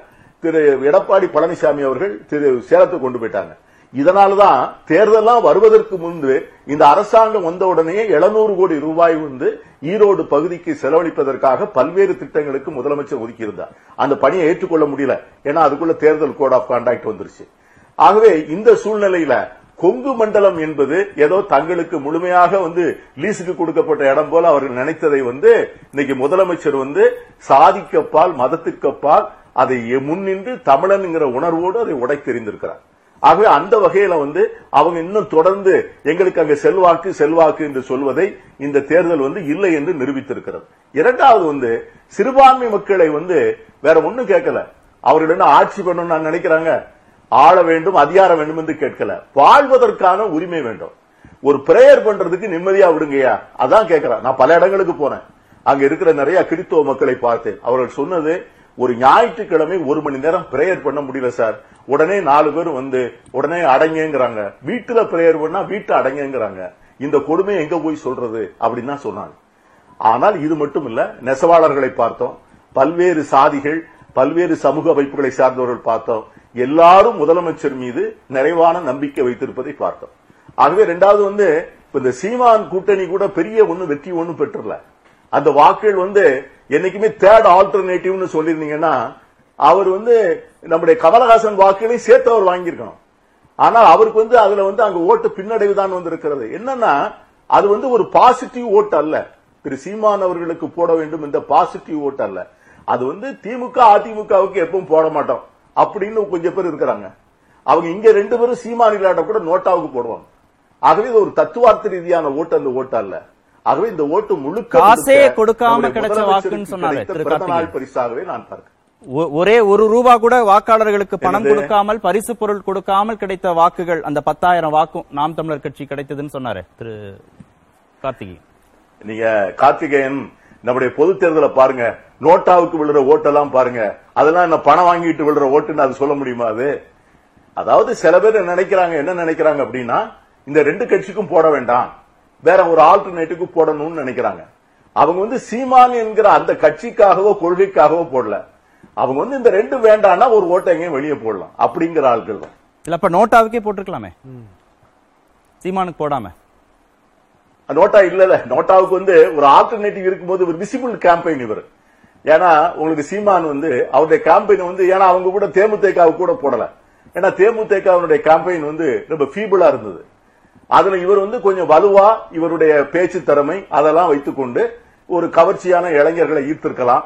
ஆகவே அது ஒரு பெரிய அரசியல் சித்தாந்தத்தின் சார்பாகவும் ஆளுங்கட்சிக்கோ முதலமைச்சருக்கோ எதிராக போட்டு ஓட்டுன்னு நான் பார்க்கல Okay. அந்த ஓட்டு வந்து நான் ஒரு அதுக்கு வந்து அது ஒரு அரசியல் வெயிட் கொடுக்க நான் விரும்பல. இல்ல நீங்க சிறுபான்மை மக்கள்னு சொன்னதுனால அந்த கேள்வியை கேட்க வேண்டியது இருக்கு. சிறுபான்மை மக்கள் நம்பிக்கை இழந்துட்டாங்க திமுக மீது. அந்த வாக்குகள் ஏடிஎம்கேக்கு போகாம நாம் தமிழர் கட்சிக்கு கிடைச்சதுன்னு சொன்னாங்க. அப்படி சிறுபான்மை மக்கள் டைவர்ட் ஆயிருக்கா? ஏடிஎம்கே டிஎம்கே கிட்ட இருந்து நாம் தமிழர் கட்சிக்கு? அதாவது சிறுபான்மை மக்கள் ஓட்டு 55000 ஓட்டு இருக்கு. 55000 ஓட்டு இருக்கு. ஏறக்குறைய 40000 ஓட்டு வந்து நீங்க வந்து இஸ்லாமியர்கள் ஓட்டு 15000 ஓட்டு கிறித்தவர்கள் ஓட்டு 12000 ஓட்டு ஜெயின்ஸ் ஓட்டு இருக்கு. நீங்க வந்து வட மாநிலங்களிலிருந்து அங்கே வந்து தொழில் செய்கின்ற ஜெயின் சமூகத்தை சார்ந்தவர்களுடைய ஓட்டு ஏறக்குறைய 12000 ஓட்டு இருக்கிறது. அவர்களும் சிறுபான்மையினர். ஆக அவர்களை நான் சந்தித்தேன். அவர்களும் மத வேறுபாடு மொழி வேறுபாடு இன்றி நம்முடைய முதலமைச்சர் மீது அசைக்க முடியாத நம்பிக்கை வைத்திருக்கிறார். நான் அதைத்தான் சொன்னேன். பூத் வாரியா பாருங்கன்னு சொன்னேன். நீங்க வந்து இந்த வட மாநிலத்திலிருந்து வந்தவர்கள் வந்து பாஜகவுக்கு ஓட்டு போடுவாங்கன்னு சொன்னாங்க பாத்தீங்களா? அந்த மித்து கூட உடைஞ்சு போச்சு. இங்க தமிழ்நாட்டில் இருக்கிறவர்கள் எல்லோரும் தமிழக முதலமைச்சரை நம்புகிறார். திரு கார்த்திகேயன் நாம் தமிழர் கட்சிக்கு விழுந்த ஓட்டுகள் அரசியல் சித்தாந்தத்தின் அடிப்படையில கொள்கை பிடிப்பின் அடிப்படையில கிடைத்த வாக்குகள் இல்ல. மாற்ற தேடுறாங்க. சரி நோட்டாவுக்கு போடுறதை விட இவர் பிரச்சாரத்துல களத்துல நிக்கிறாருங்கிற அடிப்படையில் கிடைத்த வாக்குகள்னு திரு பீட்டர் குறிப்பிட்டார். இல்ல அதை நான் எப்படி பாக்குறது நீங்க திமுகவுக்கு வாழ்ந்தது விழுந்த வாக்குகள் வந்துட்டு கொள்கை அடிப்படையில பிரச்சாரத்தின் அடிப்படையில் விழுந்த வாக்குகள்னு சொல்ல முடியுமா? இதையே அரசியல் சிக்னிபிகன்ஸ் இல்லைன்னு தான் நான் சொல்றேன். நீங்க நாம் தமிழுக்கு விழுந்ததை அப்படி சொல்றீங்க. ஏன்னா நான் சொன்னது போல ஒரு பைசா கூட நாங்க வந்துட்டு வாக்குக்கு காசு கொடுக்காமல் சொல்றோங்கிறத தலையை நிமிர்த்தி நெஞ்சை தட்டி சொல்லக்கூடிய ஒரே தகுதியுடைய கட்சியாக நாம் தமிழர் கட்சி இருக்கிறது. ஐயா கூட சொல்லும்போது சொன்னார் என்ன ஒரு ஐநூறு வாக்கு அறுநூறு வாக்கு தான் வந்துட்டு விழுந்திருக்கும் காசுக்காக? மற்றதெல்லாம் நேரடியாக விழுந்த வாக்குகள் அப்படிங்கிற மாதிரி. அப்போ கூட காசு கொடுக்கலங்கிறத யாரும் சொல்லலை. ஏன்னா அவர்களுக்கு தெரிகிறது மனசாட்சி உறுத்துகிறது. உண்மையை சொல்கிறாரு ஏற்றுக்கொள்கிறேன் ஐநூறு வாக்குக்காகவே முந்நூறு கோடி செலவு பண்ணீங்க? இந்த இந்த எக்ஸ்ட்ரா வாங்கக்கூடிய ஐநூறு வாக்காக செலவு பண்ணாமலே இருந்திருக்கலாமே. ஏன் செலவு பண்ணீங்க இவ்வளோ கோடிகளை? கொண்டு போய் கொட்டி ஏன் மக்கள்கிட்ட இவ்வளோ அடைச்சு மக்களை கொண்டு போய் இது போல இதை நம்ம சொன்னால் மக்களை கொச்சப்படுத்துகிறார்கள் அப்படிங்கிறாங்க. மக்களை கொச்சைப்படுத்துபவர்கள் யார்? இதை செய்யறவங்களா இல்லை இப்படி செய்யக்கூடாதுன்னு சுட்டி காட்டுறவங்களா? காசு கொடுக்க கூடாது இது போல பரிசு பொருட்கள் கொடுக்க கூடாது மக்களை கொண்டு போய் அடைக்க கூடாது வாக்குகளை அவர்கள்ட்ட இருந்து பறிக்க கூடாது ஜனநாயக பூர்வமாக நீங்க நேர்மையாக தேர்தலை சந்தியுங்கள்னு சொல்றவங்க மக்களை வந்துட்டு கொச்சைப்படுத்தக்கூடிய நபர்களாகவும் அப்படியெல்லாம் இல்ல இப்படிதான் நாங்க செய்வோம்னு செய்யறவர்கள் வந்துட்டு மக்களை வந்துட்டு நியாயப்படுத்துறவர்களாகவும் இருந்துச்சுனாக்க இது என்ன விதத்துல நியாயம்? இதை நான் வந்துட்டு கேள்விகளாக முன்னாடி அந்த அணுகுமுறையில பாரபட்சம் இருக்கா திரு பீட்டர் அல்போன்ஸ்? எந்த அணுகுமுறையில காசு கொடுக்காதீங்க பரிசு பொருட்கள் கொடுக்காதீங்க. உங்க கேள்வி விளங்கல. காசு கொடுக்காதீங்க பரிசு பொருட்கள் கொடுக்காதீங்கன்னு சொல்லக்கூடிய கட்சிகள் மீதே வாக்காளர்களுடைய கோபத்தை திசை திருப்புறது இருக்குல்ல. அதாவது நீங்க வந்து ஒவ்வொரு தேர்தலுக்கு பிறகும் இதை வந்து நீங்க பாத்தீங்கன்னா நைன்டீன் பிப்டி முதல் தேர்தலில் இருந்து இந்த குற்றச்சாட்டு வைக்கப்பட்டு கொண்டே இருக்கிறது. நீங்க நீங்க வந்து சில இடத்துல வந்து மோதிலால் நேரு தன்னுடைய காங்கிரஸ் கட்சியிலிருந்து ராஜினாமா செய்ய போறேன்னு சொல்றவர் என்ன சொல்றாருன்னா தேர்தலுக்கு பணம் கொடுக்கிறார்கள். என்னால் அதை ஏற்றுக்கொள்ள முடியவில்லை. இந்த நடைமுறையை நான் பின்பற்றினால் ஏற்றுக்கொள்ள மாட்டேன்னு மோதிலால் நேரு கடிதம் எழுதுகிறார். இந்த தேர்தலில் பணம் கொடுப்பதும் தேர்தலிலே வந்து வாக்குறுதி கொடுப்பதும் இன்று உலகத்தில் இருக்கிற ஜனநாயகத்தில் எல்லாவற்றிலையும் இது குற்றச்சாட்டாக சொல்லப்படுகிறது. இதையெல்லாம் மீறித்தான் ஜனநாயகம் நிற்கிறது. இப்போ நான் நண்பர் தம்பி சீமான் இருக்காரு அவர் இதனால நான் தேர்தலை புறக்கணிக்கிறேன்னு சொல்ல முடியலையே. அவர் வந்து இந்த தேர்தலுக்குள்ளதான வர வேண்டியது இருக்கிறது. இந்த ஜனநாயகத்தை வந்து நாம் மீண்டும் குணப்படுத்த வேண்டும். அதுல நான் ஒத்துக்கிறேன். இது வந்து தேர்தல் வந்து ரொம்ப காஸ்ட்லியா இருப்பதோ மிக செலவினமாக இருப்பதோ நல்லதல்ல. ஆனால் அதே நேரத்தில் மக்கள் வந்து வாக்களித்தவர்கள் எல்லாம் பணம் வாங்கி கொண்டுதான் வாக்களித்தார்கள் குற்றச்சாட்டை நீங்கள் சொன்னீங்கன்னா மக்களுடைய அணுகுமுறையையும் சில- அவர்களுடைய ஹானஸ்டியும் நம்ம சந்தேகப்படுற மாதிரி அந்த. குற்றச்சாட்டை சொல்லக்கூடாது நாங்கள் சொன்னதாக அரசியல் அவர் கட்சியினுடைய தவறுகள் பார்க்கிறாரே. தவிர எல்- இல்ல எல்லா வாக்குகளும் அப்படி விழுந்துராதுன்னு சொல்றேன் உறுதியாக இல்ல. அப்படின்னாக்க நான் தான் சொல்றேன் வெறும் ஐநூறு ஆயிரம் சொல்றீங்க. அதற்கு எதற்காக முன்னூறு கோடி சொல்- செலவு இது. ஈவேரா மண் இது வந்துட்டு பெரியார் மண் இதுல நாங்க வந்துட்டு திராவிட மாடல் மூலமாக இந்த இரண்டு ஆண்டுகள்ல நாங்க வந்துட்டு கொடுத்திருக்கக்கூடிய நல்லாட்சி மூலமா பெற்ற வெற்றி அப்படின்னா நீங்க படுத்துக்கிட்டே ஜெயிச்சிருக்கலாம். இவ்வளவு போராட்டம் இவ்வளவு இது வந்துட்டு தேவையே இல்லை. ஏன்னா இது வந்துட்டு உங்களுடையது. இந்த வெற்றியை கொண்டு போய் நீங்க பெரியார்ட்ட கொடுத்திருந்தா இந்த வெற்றியை வெங்காயத்தாலே அடித்திருப்பார். அப்படி வெக்கப்படக்கூடிய ஒரு வெற்றியாக தான் இது இருக்குதே தவிர இது வந்துட்டு நான் பெருமையா சொல்லிக்க முடியும். திராவிட முன்னேற்ற காமராஜர் அதனுடைய கூட்டணியும் வந்துட்டு பெருமையாக சொல்லிக்க முடியுங்கிற ஒரு வெற்றியாகவே இது இல்ல. பீட்டர் பதில் சொல்லட்டும். அதாவது பெருந்தலைவர் காமராஜருடைய தோல்வியை வந்து நீங்க எப்படி சொல்வீங்க? அவர் வந்து இந்த மாதிரி தான் அவர்கிட்ட போய் சொன்னாங்க. அவர் என்ன சொன்னாரு? நான் தோற்றேன் ஜனநாயகம் ஜெயித்தது. அந்த மனப்பக்குவம் தான் வேணும். தோல்விகளை ஏற்றுக்கொள்ளுங்கள். அந்த வாக்குகள் வந்து. தேர்தல் வந்து காமராஜர் அந்த வேட்பாளர் சான்றிதழ் தான் நான் சொல்றேன். பிரதான காமராஜர் அவர்கள் தோற்ற போது என்ன சொன்னார்னா நான் தோற்றேன். ஜனநாயகம் வென்றது அப்படின்னாரு. இப்ப என்ன சொல்ல வேண்டியது இருக்கு? ஐயா ஈவி கே. சிலவன்கோவன் அவர்கள் வென்றார் ஜனநாயகம் தோற்றது. அதுதான் வித்தியாசம். அது அது வந்து உங்களுடைய பார்வை அதை சொல்வதற்கான உங்களுக்கு உரிமை இருக்கிறது. அந்த உரிமையை உங்களுக்கு கொடுப்பதற்காக நான் வந்து எந்த வகையிலையும் போராடுவேன். அது வேற விஷயம். ஆனால் அறுபதனாயிரம் வாக்குகள் வித்தியாசத்தில் பெற்ற ஒரு வெற்றியை வந்து நீங்க ஒத்த வரியிலே சொல்வது பணம் வாங்கிக் கொண்டு வாக்களித்தார்கள் என்று சொல்லுவது ஜனநாயகத்தையும் தவறாக புரிந்து கொண்டிருக்கிறீர்கள். தமிழக மக்களுடைய அந்த அரசியல் நேர்மையையும் நீங்கள் தவறாக புரிந்து கொண்டிருக்கிறதா நான் சொல்றேன். திரு சுரேஷ்கண்ணன் அதிமுகவுக்கான தேர்தலா இதை பார்க்கல திரு எடப்பாடி பழனிசாமி தன் முனைப்பை வெளிப்படுத்துறதுக்கு தன் நலத்துக்காக இந்த தேர்தலை பார்த்தாருன்னு அதுதான் இந்த பின்னடைவுக்கான காரணம்னு அவர் குறிப்பிட்டார். திரு பீட்டர் அல்போன்ஸ் எங்கள் மூத்த அண்ணன் பீட்டர் அல்போன்ஸ் அந்த கருத்து சொன்னாரு. தயவுசெய்து காங்கிரஸில் அந்த மாதிரி ட்ரை பண்ணி பார்க்க சொல்லுங்க. அந்த கட்சியை காப்பாற்றுவதற்காக. இப்போ அவர் நடந்ததெல்லாம் யார் முனைப்புக்காக நடந்தார்? அண்ணன் ராகுல் காந்தி. ஒரு கட்சியை காப்பாற்ற வேண்டிய பெரும் பொறுப்பில் எடப்பாடியார் இருக்கிறார். அந்த இடத்திலிருந்து அதை காப்பாற்ற விடல என்ன செய்வாங்க? ஆட்சியும் கட்சியும் கொடுத்துட்டு போறப்ப சின்னம்மா கொடுத்துட்டு போறப்ப இன்றைக்கு அதை ரோட்ல விட்டுருந்தா என்ன சொல்லியிருப்பாங்க? உங்களை நம்பி கொடுத்தோம் என்ன செஞ்சோன்னு கேட்க மாட்டாங்களா? இதுக்கு சுயநலன் தான் பேரா? ஒரு கட்சியை காப்பாற்றுவதுக்கு சுயநலன் பேரா? யார் கேட்பாங்க அப்படி? யார் கேட்பாங்கன்னு சொல்றீங்க? இல்ல கட்சி நிர்வாகிகள் கேட்பாங்கல்ல ஒரு சின்னம்மா கட்சி கொடுத்தாங்கன்னு சொன்னீங்க. ஆ? சின்னம்மான்னு சசிகலா ஆமா. அப்ப அவங்களே நீங்க சேர்த்துக்கல அது வந்து அரசியல். அரசியல் நகர்வில் வெவ்வேறு மாற்றங்கள் நடக்கலாம். இப்ப வந்து அவங்க ஜெயிலுக்கு போறப்ப அண்ணன் பொறுப்பேற்கிறார். ஓபிஎஸ் வெளியே போயிட்டாரு. ரிசைன்மெண்ட் வெளியே போயிட்டாரு.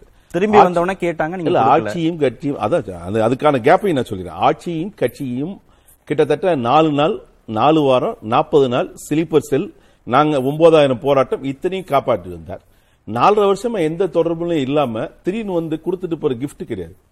இது வந்து ஆட்சி கட்சி வந்து கட்சி நிர்வாகிகளோடு இணைந்து செயலாற்றி களத்தில் நின்று செயல்படுவது. வந்தோடனே இது வந்தோடனே திருப்பி கொடுக்குற ப்ராடக்ட் அது? அண்ணன் அண்ணன் நிலைமை ஓபிஎஸ் அண்ணன் வேற இவர் வேறு. இவர் வந்து ந- நடு ரோட்டில் விடப்படுகிறார். கொடுத்துட்டு அப்படியே போறாங்க. அப்படியே கட்சியை ஆட்சியை காப்பாத்துறார். ஒரு எதிர் எதிர்க்கட்சி தலைவர் கிடையாது. மூணு எதிர்க்கட்சி தலைவர். இன்னைக்கு இந்த கட்சியை காப்பாற்றுவதற்காக ஒருத்தர் போராடுகிறார் என்றால் அதில் சுயநலம் என்றால் நீங்கள் என்ன செய்றீங்க? காங்கிரஸை காப்பாத்துறதுக்கு. அப்ப நீங்கள் சுயநலவாதி தானே இல்ல இப்ப ஓபிஎஸ் கட்சியை காப்பாத்தணும்ன்ற எண்ணம் இல்லன்றீங்களா? இருந்திருந்தா அவர் வாங்க சேர்ந்து. காப்பாத்துவோம் தானே சொல்றாரு அவரு. அவ- இல்லையே. இருந்திருந்தால் அண்ணன் ரிசைன்மெண்டே வரமாட்டாரு. அந்த கட்சியை காப்பாற்றி இருப்பாரு அவர் தானே முதல் முதலமைச்சரா இருந்தாரு. அவர்கிட்ட கொடுத்ததான் ரிசைன்மெண்ட் ஓடி இருந்தாரு அப்போ வந்து இந்த களத்தில் இன்றைக்கு நிலைமைக்கு கட்சியை காப்பாற்ற வேண்டும். தவிர வேற வாய்ப்பு இல்லைன்றீங்க. கட்டாயம் இந்த இடத்தை எடுத்துதான் ஆகணும். இல்லைன்னா நாடாளுமன்ற தேர்தலில் மிகப்பெரிய பாதிப்பை சந்திக்க வேண்டி வரும். அதிமுக. நலனுக்காக அண்ணன் தமாமுகவை கூப்பிட்டு அதுலயும் கூட்டணி தர்மத்தை பத்தி இவங்க பேசுறாங்க. கூட்டணி தர்மத்தை நீங்களே அனௌன்ஸ் பண்ணிட்டீங்க. காங்கிரஸுக்கு தான் சீட்டுன்னு சொல்லி. நீங்க போய் திமுக பார்க்க போனப்ப திமுக அங்க அங்க என்ன சொன்னாங்கன்னு தெரியாதா? எல்லாருக்கும் தெரியும்ல. நீங்க நீங்க கூட்டணி எல்லாம் நீங்க தான் ஜனநாயகவாதி மாதிரி மத்தவங்க எல்லாம் ஜனநாயகம் இல்ல தமாகவை கூப்பிட்டு அழைத்து அவங்ககிட்ட பேசி பெர்மிஷன் வாங்கி தான் பண்ணப்பட்டது. அவங்க ஒப்புதலோட கடைசி வரைக்கும் யுவராஜ் அந்த முன்னாள் வேட்பாளர் கூடயே இருந்தாரு. அனைத்து செயல்பாடுல இருந்தார். அதே மாதிரி அண்ணன் சொன்னாரு ஐநூறு ஓட்டு ஆயிரம் ஓட்டுனாரு எழுதி வச்சுக்கோங்க. நாற்பதாயிரம் ஓட்டு இதுக்காக பணம் செலவழிக்கப்பட்டது. ஐநூறு ஓட்டு ஆயிரம் ஓட்டுக்கு அவ்வளவு செலவழிக்க போறாங்க. சரி okay okay okay. Thiru Sriram Seshadri BJP associate ஆயிருக்கிறதுனால தான் ஏடிஎம்கேக்கு ஒரு பின்னடைவு இருக்கு. குறிப்பா சிறுபான்மை மக்களுடைய வாக்குகள் வந்து கிடைக்கல. வடமாநில தொழிலாளர்களுடைய வாக்குகள் பாஜகவுக்கு கிடைக்கும் நம்பினாங்க ஆனா அந்த வாக்குகள் கூட திமுக மீதான நம்பிக்கை திரு ஸ்டாலின் மீதான நம்பிக்கைக்கு திமுகவுல தான் வந்திருக்குன்னு திரு பீட்டர். சிறுபான்மையினருடைய வாக்குகள் கிடைக்காம இருந்திருக்கலாம் அது ஒரு பர்சன்டேஜ் கண்டிப்பா தமிழ்நாட்டை பொறுத்த வரைக்கும் கிடைப்பதற்கு கிடைப்பது இல்லை என்பதில் மாற்று கருத்து இல்லாம இல்ல. இல்ல அது ஒரு அறுபத்து எத்தனை சொல்ற இல்ல, அறுபத்தி நான் ஐ- ஐம்பத்தைந்தாயிரம் ஓட்டு இருக்குது இல்ல, சிறுபான்மையினர். ஐம்பத்தஞ்சு வந்து கிறிஸ்தவர்கள் இஸ்லாமியர்கள் வாக்கு பன்னெண்டாயிரம் இவங்களோட வாக்கு வடமாநில தொழிலாளர்கள் வடமாநிலர் கிட்டத்தட்ட. பதினஞ்சாயிரம் 67. வாக்குகள் இருக்கு. அது வந்து திமுக தான் கிடைத்தது என்று எப்படி பீட்டர் அல்போன்ஸ் அவர்கள் இல்ல, சொன்னார்கள் இங்க கிடைக்கல அதனால அங்க கிடைச்சிருக்கு. அப்படிதானே இல்ல. ஏடிஎம்கேக்கு கிடைக்கல. இல்லையே நமக்கு இன்னும் அந்த எலெக்ஷன் கமிஷனுடைய ஃபார்ம் சரி. அது வந்தாதான் எந்த பூத்ல எந்தெந்த இது வந்திருக்குன்னு சொல்லிட்டு யார் போட்டு எந்த மாதிரி போட்டிருக்காங்கன்னு தெரியும். அதை வச்சு ஒரு அனலைஸ் பண்ணும்போது தான் நமக்கு தெரியும். இருந்தாலும் நான் வந்து முக்கியமா சொல்ல விரும்புறது என்னன்னா உங்களுக்கு வந்து பாஜக ஆனால் தான் அதிமுக ஓட்டுகள் கிடைக்கவில்லை என்று அந்த மாதிரி ஒரு ஒரு நினைப்பு இருந்ததுனால் எடப்பாடி அவர்கள் பாஜக எனக்கு தேவையில்லை என்று சொல்லியிருப்பார். அந்த தேர்தல்ல வந்து போட்டியிடுவதற்கு உள்ள இந்த மாதிரி பேச்சுக்கள் நடக்கும்போது பாஜக எங்களுக்கு தேவையில்லை என்று சொல்லியிருந்தா இன்னொரு ஒரு பதினஞ்சாயிரம் ஓட்டு இருபதாயிரம் ஓட்டு வந்திருக்குமா? அப்ப கூட இந்த ஓட்டு வித்தியாசம் என்பது எவர் அவர் பீட்டர் அல்போன்ஸ் அவர்கள் சொல்றாங்க ஒரு ஐநூறு ஆயிரம் ஓட்டு வேணா பணத்துக்காக வந்திருக்கும்ட்டு. நான் கண்டிப்பாக சொல்கிறேன் இந்த வந்து உங்களுக்கு ஓட்டர் டேர்ன் அவுட் வந்து கொஞ்சம் இன்க்ரீஸ் ஆனதுக்கு காரணம் இடைத்தேர்தல்களே ஜென்ரலாக ஒரு இன்க்ரீஸ் இருக்கும். இருந்தாலும் ஒரு பெரிய அளவில் ஒரு இன்க்ரீஸ் ஆனதுக்கு காரணம் வந்து உங்களுக்கு ஒரு ஏழு எட்டு பர்சன்டேஜ்க்கு மேலே இன்க்ரீஸ் ஆனதுக்கு ஒரு முக்கியமான காரணமே வந்து பணம் வாங்கினால் ஓட்டு போடுவதற்கு உண்டான இது ரெண்டாவது ஒரு அரசியல் கட்சிக்கு எந்த ஏரியாலேருந்து எனக்கு ஓட்டு வந்தது என்று கண்டிப்பாக க- கண்டுபிடிக்க முடியும். ஏன்னா அந்த அந்த பூத் வழியாக அவங்க வந்து இந்த டீட்டெயில்ஸ் பார்க்கும்போது வந்ததா என்று தெரியும். அதனாலேயே மக்கள் வந்து இப்போ இன்னும் மூணு வருஷம் ஆட்சியில் இருக்காங்கன்ற ஒரு பயத்திலையும் வந்து நிறைய பேர் போடுவாங்க. மூன்றாவதாக கண்டிப்பாக பணம் வாங்கி கொண்டதனால் ஓட்டு வந்து மாறி விழுந்தது என்பதில் மாற்று கருத்தே இல்லை. இப்ப பத்தாயிரம் ஓட்டு இவங்களுக்கு நாம் தமிழர் கட்சிக்கு வந்தது அப்படின்னா அது அவர்கள் அந்த அவர்களும் அந்த பணத்தை வாங்கியிருப்பாங்க. இருந்தாலும் நாம் தமிழர்கள் போட்டிருப்பாங்க. ஏன்னா திமுக மேலயும் அதிமுக மேலயும் இருக்கக்கூடிய கோவங்களா இருக்கும். ஆனால் ஒண்ணு நான் பீட்டர் அல்போன்ஸ் சொன்னதுல ஒண்ணு ஒத்துக்கிறேன். நாம் தமிழர் கட்சிக்கு வந்து நான் வந்து ஒரு கடந்த மூன்று நான்கு தேர்தல்கள் நான் வந்து டேட்டா அனலைஸ் பண்ணிருக்கேன் இது ஃப்ளோட்டிங் ஓட்ஸ் இது வந்து தொடர்ந்து ஒரு பத்தாயிரம் பேர்னா அந்த பத்தாயிரம் நம்பர் வேணா இருக்கலாமே தவிர அது நிறைய ஃப்ளோட்டிங் ஓட்ஸ் தான். இல்ல முதல் முறை வாக்கு போட்டு போட்டவங்க அப்புறம் மாறவே மாட்டாங்கன்னு சொன்னார். அப்படி இல்ல இல்ல. நிறைய மாறி இருக்காங்க. நான் அது- அதனால சொல்றேன். நான் வந்து நான் because நான் அவங்க கட்சிக்கு மட்டும் தான் பொருந்துமா? எல்லா கட்சிக்கும் பொருந்தும்? இல்ல மோஸ்ட்லி வந்து உங்களுக்கு திமுக அதிமுகன்னு சொல்லிட்டு ஒரு பிக்சட் பேஸ் வந்து ஒரு இருபத்தி மூன்று இருபத்தி ரெண்டு முதல் இருபத்தி மூன்று சதவிகிதம் வாக்குகள் இருக்கு. அது வரும். அந்த ஒரு அந்த ஸ்விங் ஓட்ஸ் இருக்கு பாத்தீங்களா? அது ஒரு இரு- பதினைந்து முதல் இருபது சதவீதம் ஒரு ஒரு தேர்தலுமே மாறும். அது கூட்டணிக்கு ஏற்ற மாதிரி சிலது வரும். Okay. அந்த வேட்பாளருக்கு ஏற்ற மாதிரி சிலது வரும். வாக்குறுதிகள் ஏற்ற மாதிரி சிலது வரும். அந்த ஸ்விங் ஓட்ஸ் கிட்டத்தட்ட ஒரு இருபது சதவீதம் தமிழ்நாட்டில் ஜென்ரலாவே இருக்கிறது. அது கடைசி ஒரு வாரத்துக்குள்ள மு- முடிவெடு முடிவாவது உண்டான இருக்கு. பட் திமுக அதிமுக என்று ஒரு ஒரு கட்சிக்கும் நீங்க ஒரு ஒரு ஓட்டு சதவிகிதம் எடுத்தீங்கன்னா ஒரு பிக்சட் ஓட் பேஸ் அவங்களுக்கு கண்டிப்பா நாம் இருக்கு. தமிழருக்கு அப்படி இல்ல. நாம் தமிழருக்கு இருக்கு. பட் Floating நான் சொல்றேன் அது- அது அந்த பர்சன்டேஜ் வந்து இன்னும் அந்த அவங்க எதிர்பார்க்கிற அளவுக்கு இல்ல. அது ஃப்ளோட்டிங் ஓட்ஸா தான் இருக்கு. இது ஒரே நிமிஷம். இதுல எல்லாம் நம்ம ஈரோடு மணிக்கு இன்னைக்கு பேசிட்டோம். நம்ம வந்து மிஸ் பண்ணது வந்து நார்த் ஈஸ்ட்ல நடந்த எலெக்ஷனை நம்ம மிஸ் பண்ணிட்டோம். அது பற்றியும் நாம் பேசி இருக்க வேண்டும். அங்கேயும் வந்து உங்களுக்கு ஏன்னா காங்கிரஸ் வந்து காப்பாற்றப்பட்டிருக்கு இங்க. ஆனா அங்க காங்கிரஸ் வந்து இல்லாத இடமா போயிருக்கு. நார்த் ஈஸ்ட்ல பாத்தீங்கன்னா மேகாலயா நாகாலாந்து அண்ட் திரிபுரால அதுவும் எஸ்பெஷலி திரிபுரால கம்யூனிஸ்டும் கா- காங்கிரசும் சேர்ந்து கூட்டணி வைத்தும் அவர்கள் தோற்று இருக்கிறார்கள். இங்க திமுக காங்கிரஸ் விடக்கூடாதுன்றதுல உறுதியா இருக்காங்க. நேற்று வந்து காங்கிரஸை சேர்க்காத கூட்டணி வந்து கரை சேராதுன்னு தான் முதலமைச்சர் பேசியிருக்காரு. நல்லது. ஏன்னா நானும் அதான் சொல்றேன். ஒரு நேஷனல் கட்சி இல்லாமல் நீங்கள் வந்து பாஜகவுக்கு ஒரு ஆல்டர்னேட் நீங்க வந்து நாடு முழுக்க எடுத்துக்கொண்டு வர முடியாது என்பதில் நான் மாற்று கருத்தே இல்லை. காங்கிரஸ் கண்டிப்பாக உயிர் தேழ வேண்டும் என்று நான் பல விவாதங்கள் உங்க விவாதங்களே நிறைய நான் சொல்லியிருக்கேன். ஏன்னா அவர் பாஜகவுக்கு மாற்றுவன்னா அது வந்து கண்டிப்பாக ஒரு ஸ்டேட் பார்ட்டிஸால முடியாது. ஒரு ஏடிஎம்கேயும் பிஜேபியை விடாது அந்த கூட்டணியை விடாதுன்றீங்க. ரெண்டாயிரத்தி இருபத்தி நாலுலயும் தெரியல சார். நான் வந்து விடுவாங்களா விட மாட்டாங்கன்னு தெரியல. நான் actually if I if I the adviser நான் என்ன சொல்லுவேன்? பாஜக வந்து அதிமுக கூட்டணி விட்டு வெளியே வர வேண்டும் என்று பல இடங்களில் நான் பேசியிருக்கேன் ட்விட்டர்ல நான் எழுதியிருக்கேன் வர வேண்டும் என்று சொல்லியிருக்கிறேன். ஏன்னா அப்பதான் ஒரு மூன்று கார்னர் கான்டெஸ்ட் வரும் என்று நான் எதிர்பார்க்கிறேன். திமுகவுடைய ஒரு பலத்த கூட்டணியை உடைக்க வேண்டும் என்றால் பாஜக அதிமுக நடக்காது என்று நான் சொல்லியிருக்கேன். சரி மூணு கூட்டணி வந்தா ஆன்டி டிஎம்கே ஓட்டு பிரியதானே செய்யும்? இல்ல நாம் தமிழர் கட்சி இல்ல இல்ல. நான் என்ன சொல்றேன் உங்களுக்கு திமுகவினுடைய இன்றைய கூட்டணி பன்னிரண்டு கட்சி கூட்டணி என்பது மிக பலமாக இருப்பு இருக்கு. அதுல மாற்று கருத்து இல்ல. ஒரு ஆன்டி இன்கம்பன்சினால ஒரு செல்வாக்கு சரிய வாய்ப்பு இருக்கே தவிர அந்த கூட்டணி என்று பலமாக தான் இருக்கு. அதற்கு உண்டான ஒரு முப்பத்தி இரண்டு முப்பத்தி மூன்று சதவீத வாக்குகள் அங்கதான் இருக்கும். இல்ல அத ஆன்டி டிஎம்கே கூட்டணி ஓட்ட பிரிச்சுக்கிறதுல எல்லாரும் பங்கு போறதுல என்ன லாபம்? பிஜேபியோ நாம் தமிழரோ ஏடிஎம்கே தனித்தனியா நின்னு. இல்ல நான் என்ன சொல்றேன் அதிமுக தலைமையில் ஒரு கூட்டணி வர வேண்டும் என்றால் பாஜகவோடு இருந்தால் ஓகே உதாரணத்துக்கு சொல்றேன் நான் காங்கிரஸ் வருவாங்கன்னு சொல்லல ஒரு காங்கிரஸ் வெளியேற வேண்டும் என்று நினைத்தால் பிஜேபி வாய்ப்பு இருக்கக்கூடாது. வாய்ப்பு இல்ல இப்போதைக்கு தனியா தான் நிக்க வேண்டிய வாய்ப்பு. ஒரு விசிக வெளியேற வேண்டும் என்று நினைத்தால் அவர்களுக்கு வேறு வாய்ப்பு இல்ல தனியா தான் நிக்க வேண்டிய இடத்துல அந்த சந்தர்ப்பம் இருக்கு. பிஜேபி ஏடிஎம்கேயோட அசோசியேட் ஆகலைன்னா இவங்க எல்லாம் போவாங்க போவதற்கு ஒரு வாய்ப்பு உண்டு நான் வந்து அவங்க. போவாங்கன்னு சொல்ல போவதற்கு உண்டான ஒரு ஒரு ஓபன் நம்ம. இடைவேளைக்கு பிறகு ஒரு bargain-ஆவது இருக்கும். ஒரு நடக்காம. இருக்கும். இருக்கு ஆசைப்படுறீங்க. இல்ல இல்ல அவங்க. சொன்னதை கேட்டுட்டு வர்றாங்க. வெளியே வந்து மைக்ல தான் வருத்தப்படுறாங்களே ஒழிய உள்ள பேச முடியல ஒரு அவங்களால. பார்கெனிங் பவர் கண்டிப்பாக பேசுறோம். Thiru T K சிலங்கோன். BJP ADMK கூட அசோசியேட் ஆகியிருக்கிற வரைக்கும் உங்க கூட்டணி ஒரு இன்டாக்ட் இருக்கும். எல்லாரும் ஒண்ணா இருப்பாங்க உங்க கூட. ஒருவேளை பிஜேபி வந்து ஏடிஎம்கே கூட்டணியில இல்லாத பட்சத்துல அவங்களுக்கு இன்னொரு சாய்ஸஸ் கிடைக்கும் ஆஹ் உங்க கூட கூட்டணியில் இருக்கிறவங்களுக்கும் போது அதே வெற்றியை நீங்க தொடர்ந்து அடுத்தடுத்த தேர்தல்களை பெற முடியும் நம்பிக்கை இருக்கா? தொடர்ந்து பெற்றுக்கிட்டு வர்றோம். இந்த கூட்டணியையும் தாண்டி நாங்கள் வெற்றி பெறுவோம். இதில் பெரிய ஒரு முக்கியமான விஷயம் என்னன்னா இவங்க எல்லாம் இதெல்லாம் சொன்னாங்க. ஒன்று தமிழ் மாநில காங்கிரஸ் நாங்கள் நிற்கலைன்னு சொல்லிட்டாங்க.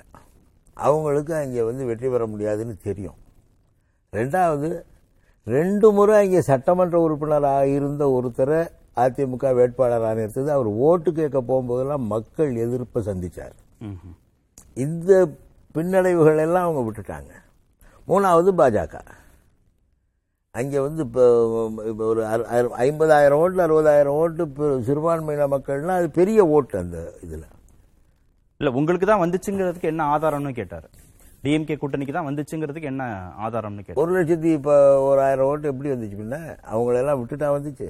அப்படி இல்லையா. அதில் பல விஷயம் பல அப்போ வந்து எல்லாருமே வந்து திமுக எல்லா தரப்புலையும் திமுக ஓட்டு போட்டுறாங்க ரெண்டாயிரத்தி பத்தொன்பதுலேருந்து திமுக தொடர்ந்து ஜெயிச்சிட்டு வருது. இடையில அதிமுக ஆட்சி இருக்கும் பொழுது பதினெட்டு சட்டமன்ற இடைத்தேர்தல் நடந்துச்சு. அவங்க பதவி விலக்கினாங்கல்ல. அவங்க அந்த இடைத்தேர்தலில் பதினெட்டுல பதிமூணு திமுக வெற்றி பெற்றுச்சு. அப்ப இந்த கூட்டணி கூட கிடையாது. இந்த பதிமூணு வெற்றி பெற்றப்ப. எனவே திமுக ஸ்டாலின் மேல மக்களுக்கு நம்பிக்கை வந்திருக்கு. இது இதுதான் இப்ப அடிப்படை காரணம். எடப்பாடியை காட்டிலும் தொடரும்ன்றீங்களா? இது கட்டாயம் தொடர்ந்துட்டு இருக்கு. பத்தொன்பதுல இருந்து தொடர்ந்துகிட்டு இருக்கு. ரெண்டாயிரத்தி பத்தொன்பதுல இருந்து இந்த வெற்றிகள் தொடர்ந்துகிட்டு இருக்கு அது மறுபடியும் தொடரும்.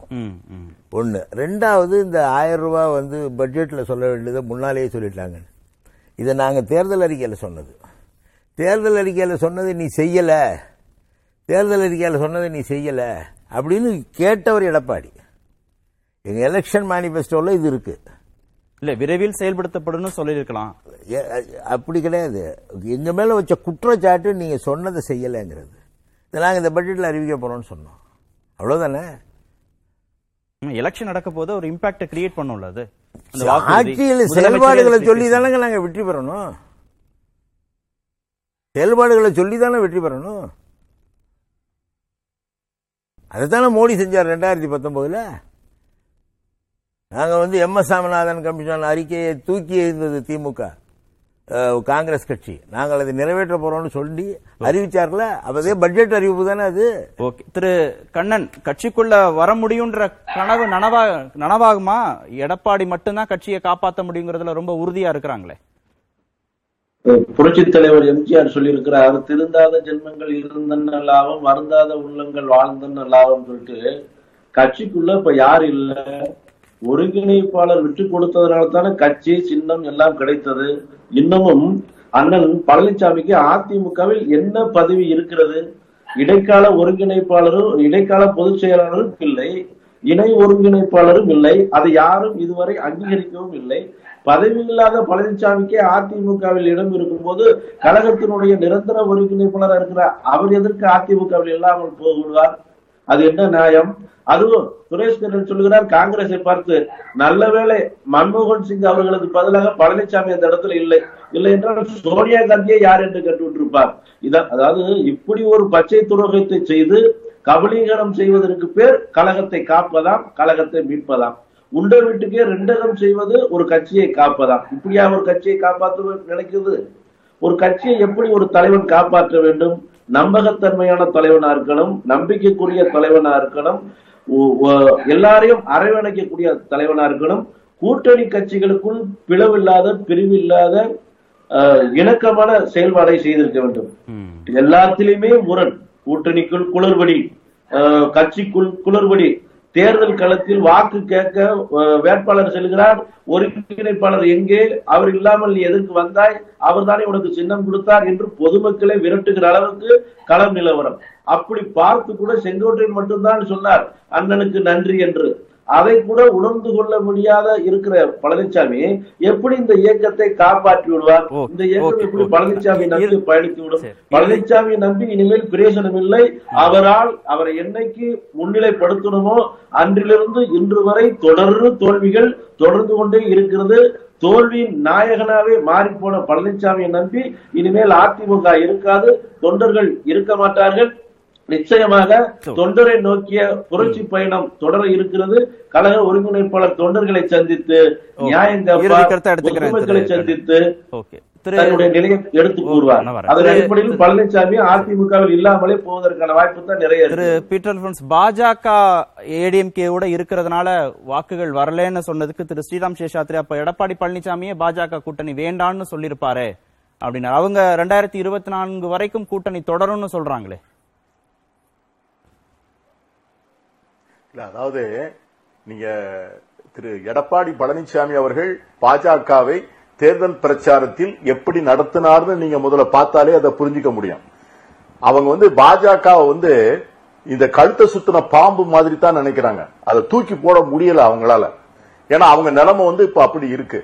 நீங்க அண்ணாமலையும் பழனிசாமியும் சேர்ந்து போய் வாக்கு கேட்டிருக்கலாமே. அது ஏன் வந்து அதை வந்து அவங்க செய்யல? ரெண்டாவது நீங்க அந்த தேர்தல் பிரச்சாரத்தினுடைய அலுவலகத்தினுடைய வெளியில வச்சிருக்கிற அந்த பேனர்ல வந்து பிரதமர் படத்தை போடுவதற்கு வந்து இவர்கள் எல்லோரும் எத்தனை முறை கட்டாயப்படுத்தின பிறகுதான் அந்த படத்தையே போட்டாங்க.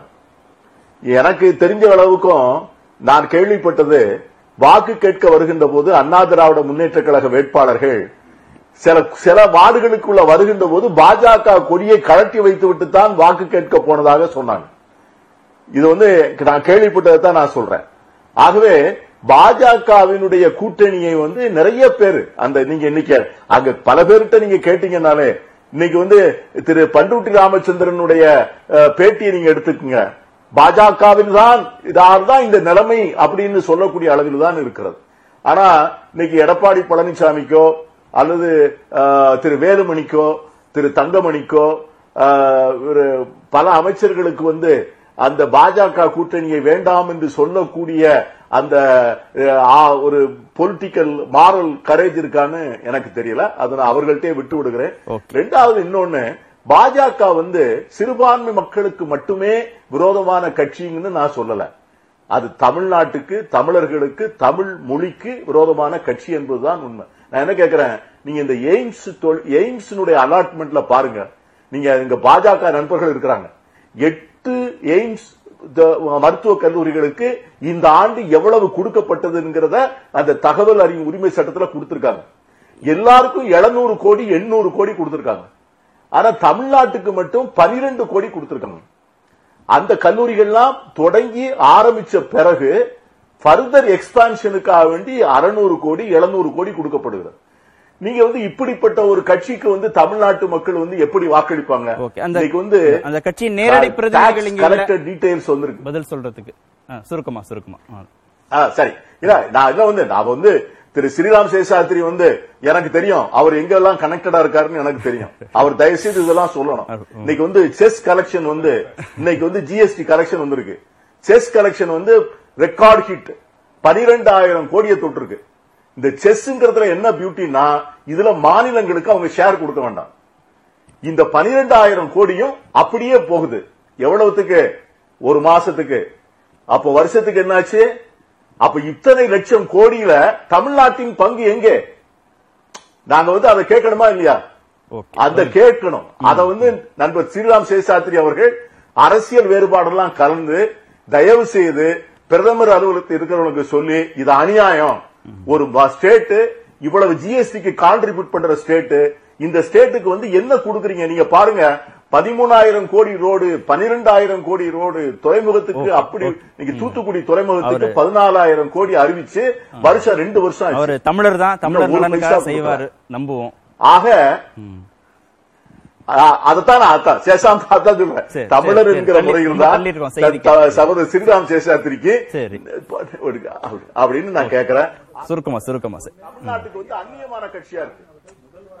தமிழ்நாட்டுக்கு அந்நியமான ஆகவே சிறுபான்மை மக்களுக்கு மட்டும் விரோதமான கட்சி அல்ல. இதுதான் பிரிவிலேஜ்டு இன்ஃபர்மேஷன் சொல்றோம். முதல்வராக இல்லாமல் இருந்திருந்தா இந்த தகவல் அவருக்கு தெரிஞ்சிருக்காது வரக்கூடிய பட்ஜெட்ல வருதுங்கிறது. அந்த பிரிவிலேஜ்டு இன்ஃபர்மேஷன் அவர் வெளியிட்டாருங்கிறது தான் எங்களுடைய குற்றச்சாட்டா இருந்துச்சு. ரெண்டாவது இறுதி கருத்தா சொல்ல விரும்புறேன். இருநூத்தி முப்பத்தி நாலு தொகுதியிலும் இருக்கக்கூடிய எம்எல்ஏக்கள் பத்திரமா இருங்கள். ஏன்னா மக்கள் எல்லோரும் என்ன வேண்டிக்கிறாங்கன்னாக்க இந்த பணமழையெல்லாம் பார்த்த பிறகு அண்ணன் எப்படா சாவான் திண்ணை எப்படா காலி ஆகும்னு எங்க எம்எல்ஏ எப்ப சாவான்னு. வாக்காளர்களை நம்ம எடை போடக்கூடாது. ஆமா. பத்திரமா மற்றவங்களுடைய மரணத்தில எல்லாம் லாபம் பார்க்கக்கூடிய அளவுக்கு வாக்காளர்கள் மதிப்பிட வேண்டாம். நீங்க அது தமிழ்நாட்டு- மக்களை வந்து. வரணும். தேர்தல் மாற்றங்கள் வரணும். நம்ம அவ்வளவு குறைச்சு மதிப்பிட வேண்டாம். நன்றி. நிகழ்ச்சியில் பங்கேற்ற அனைத்து விருந்தினருக்கும் நேர்பட பேச நிறைவு பெறுகிறேன்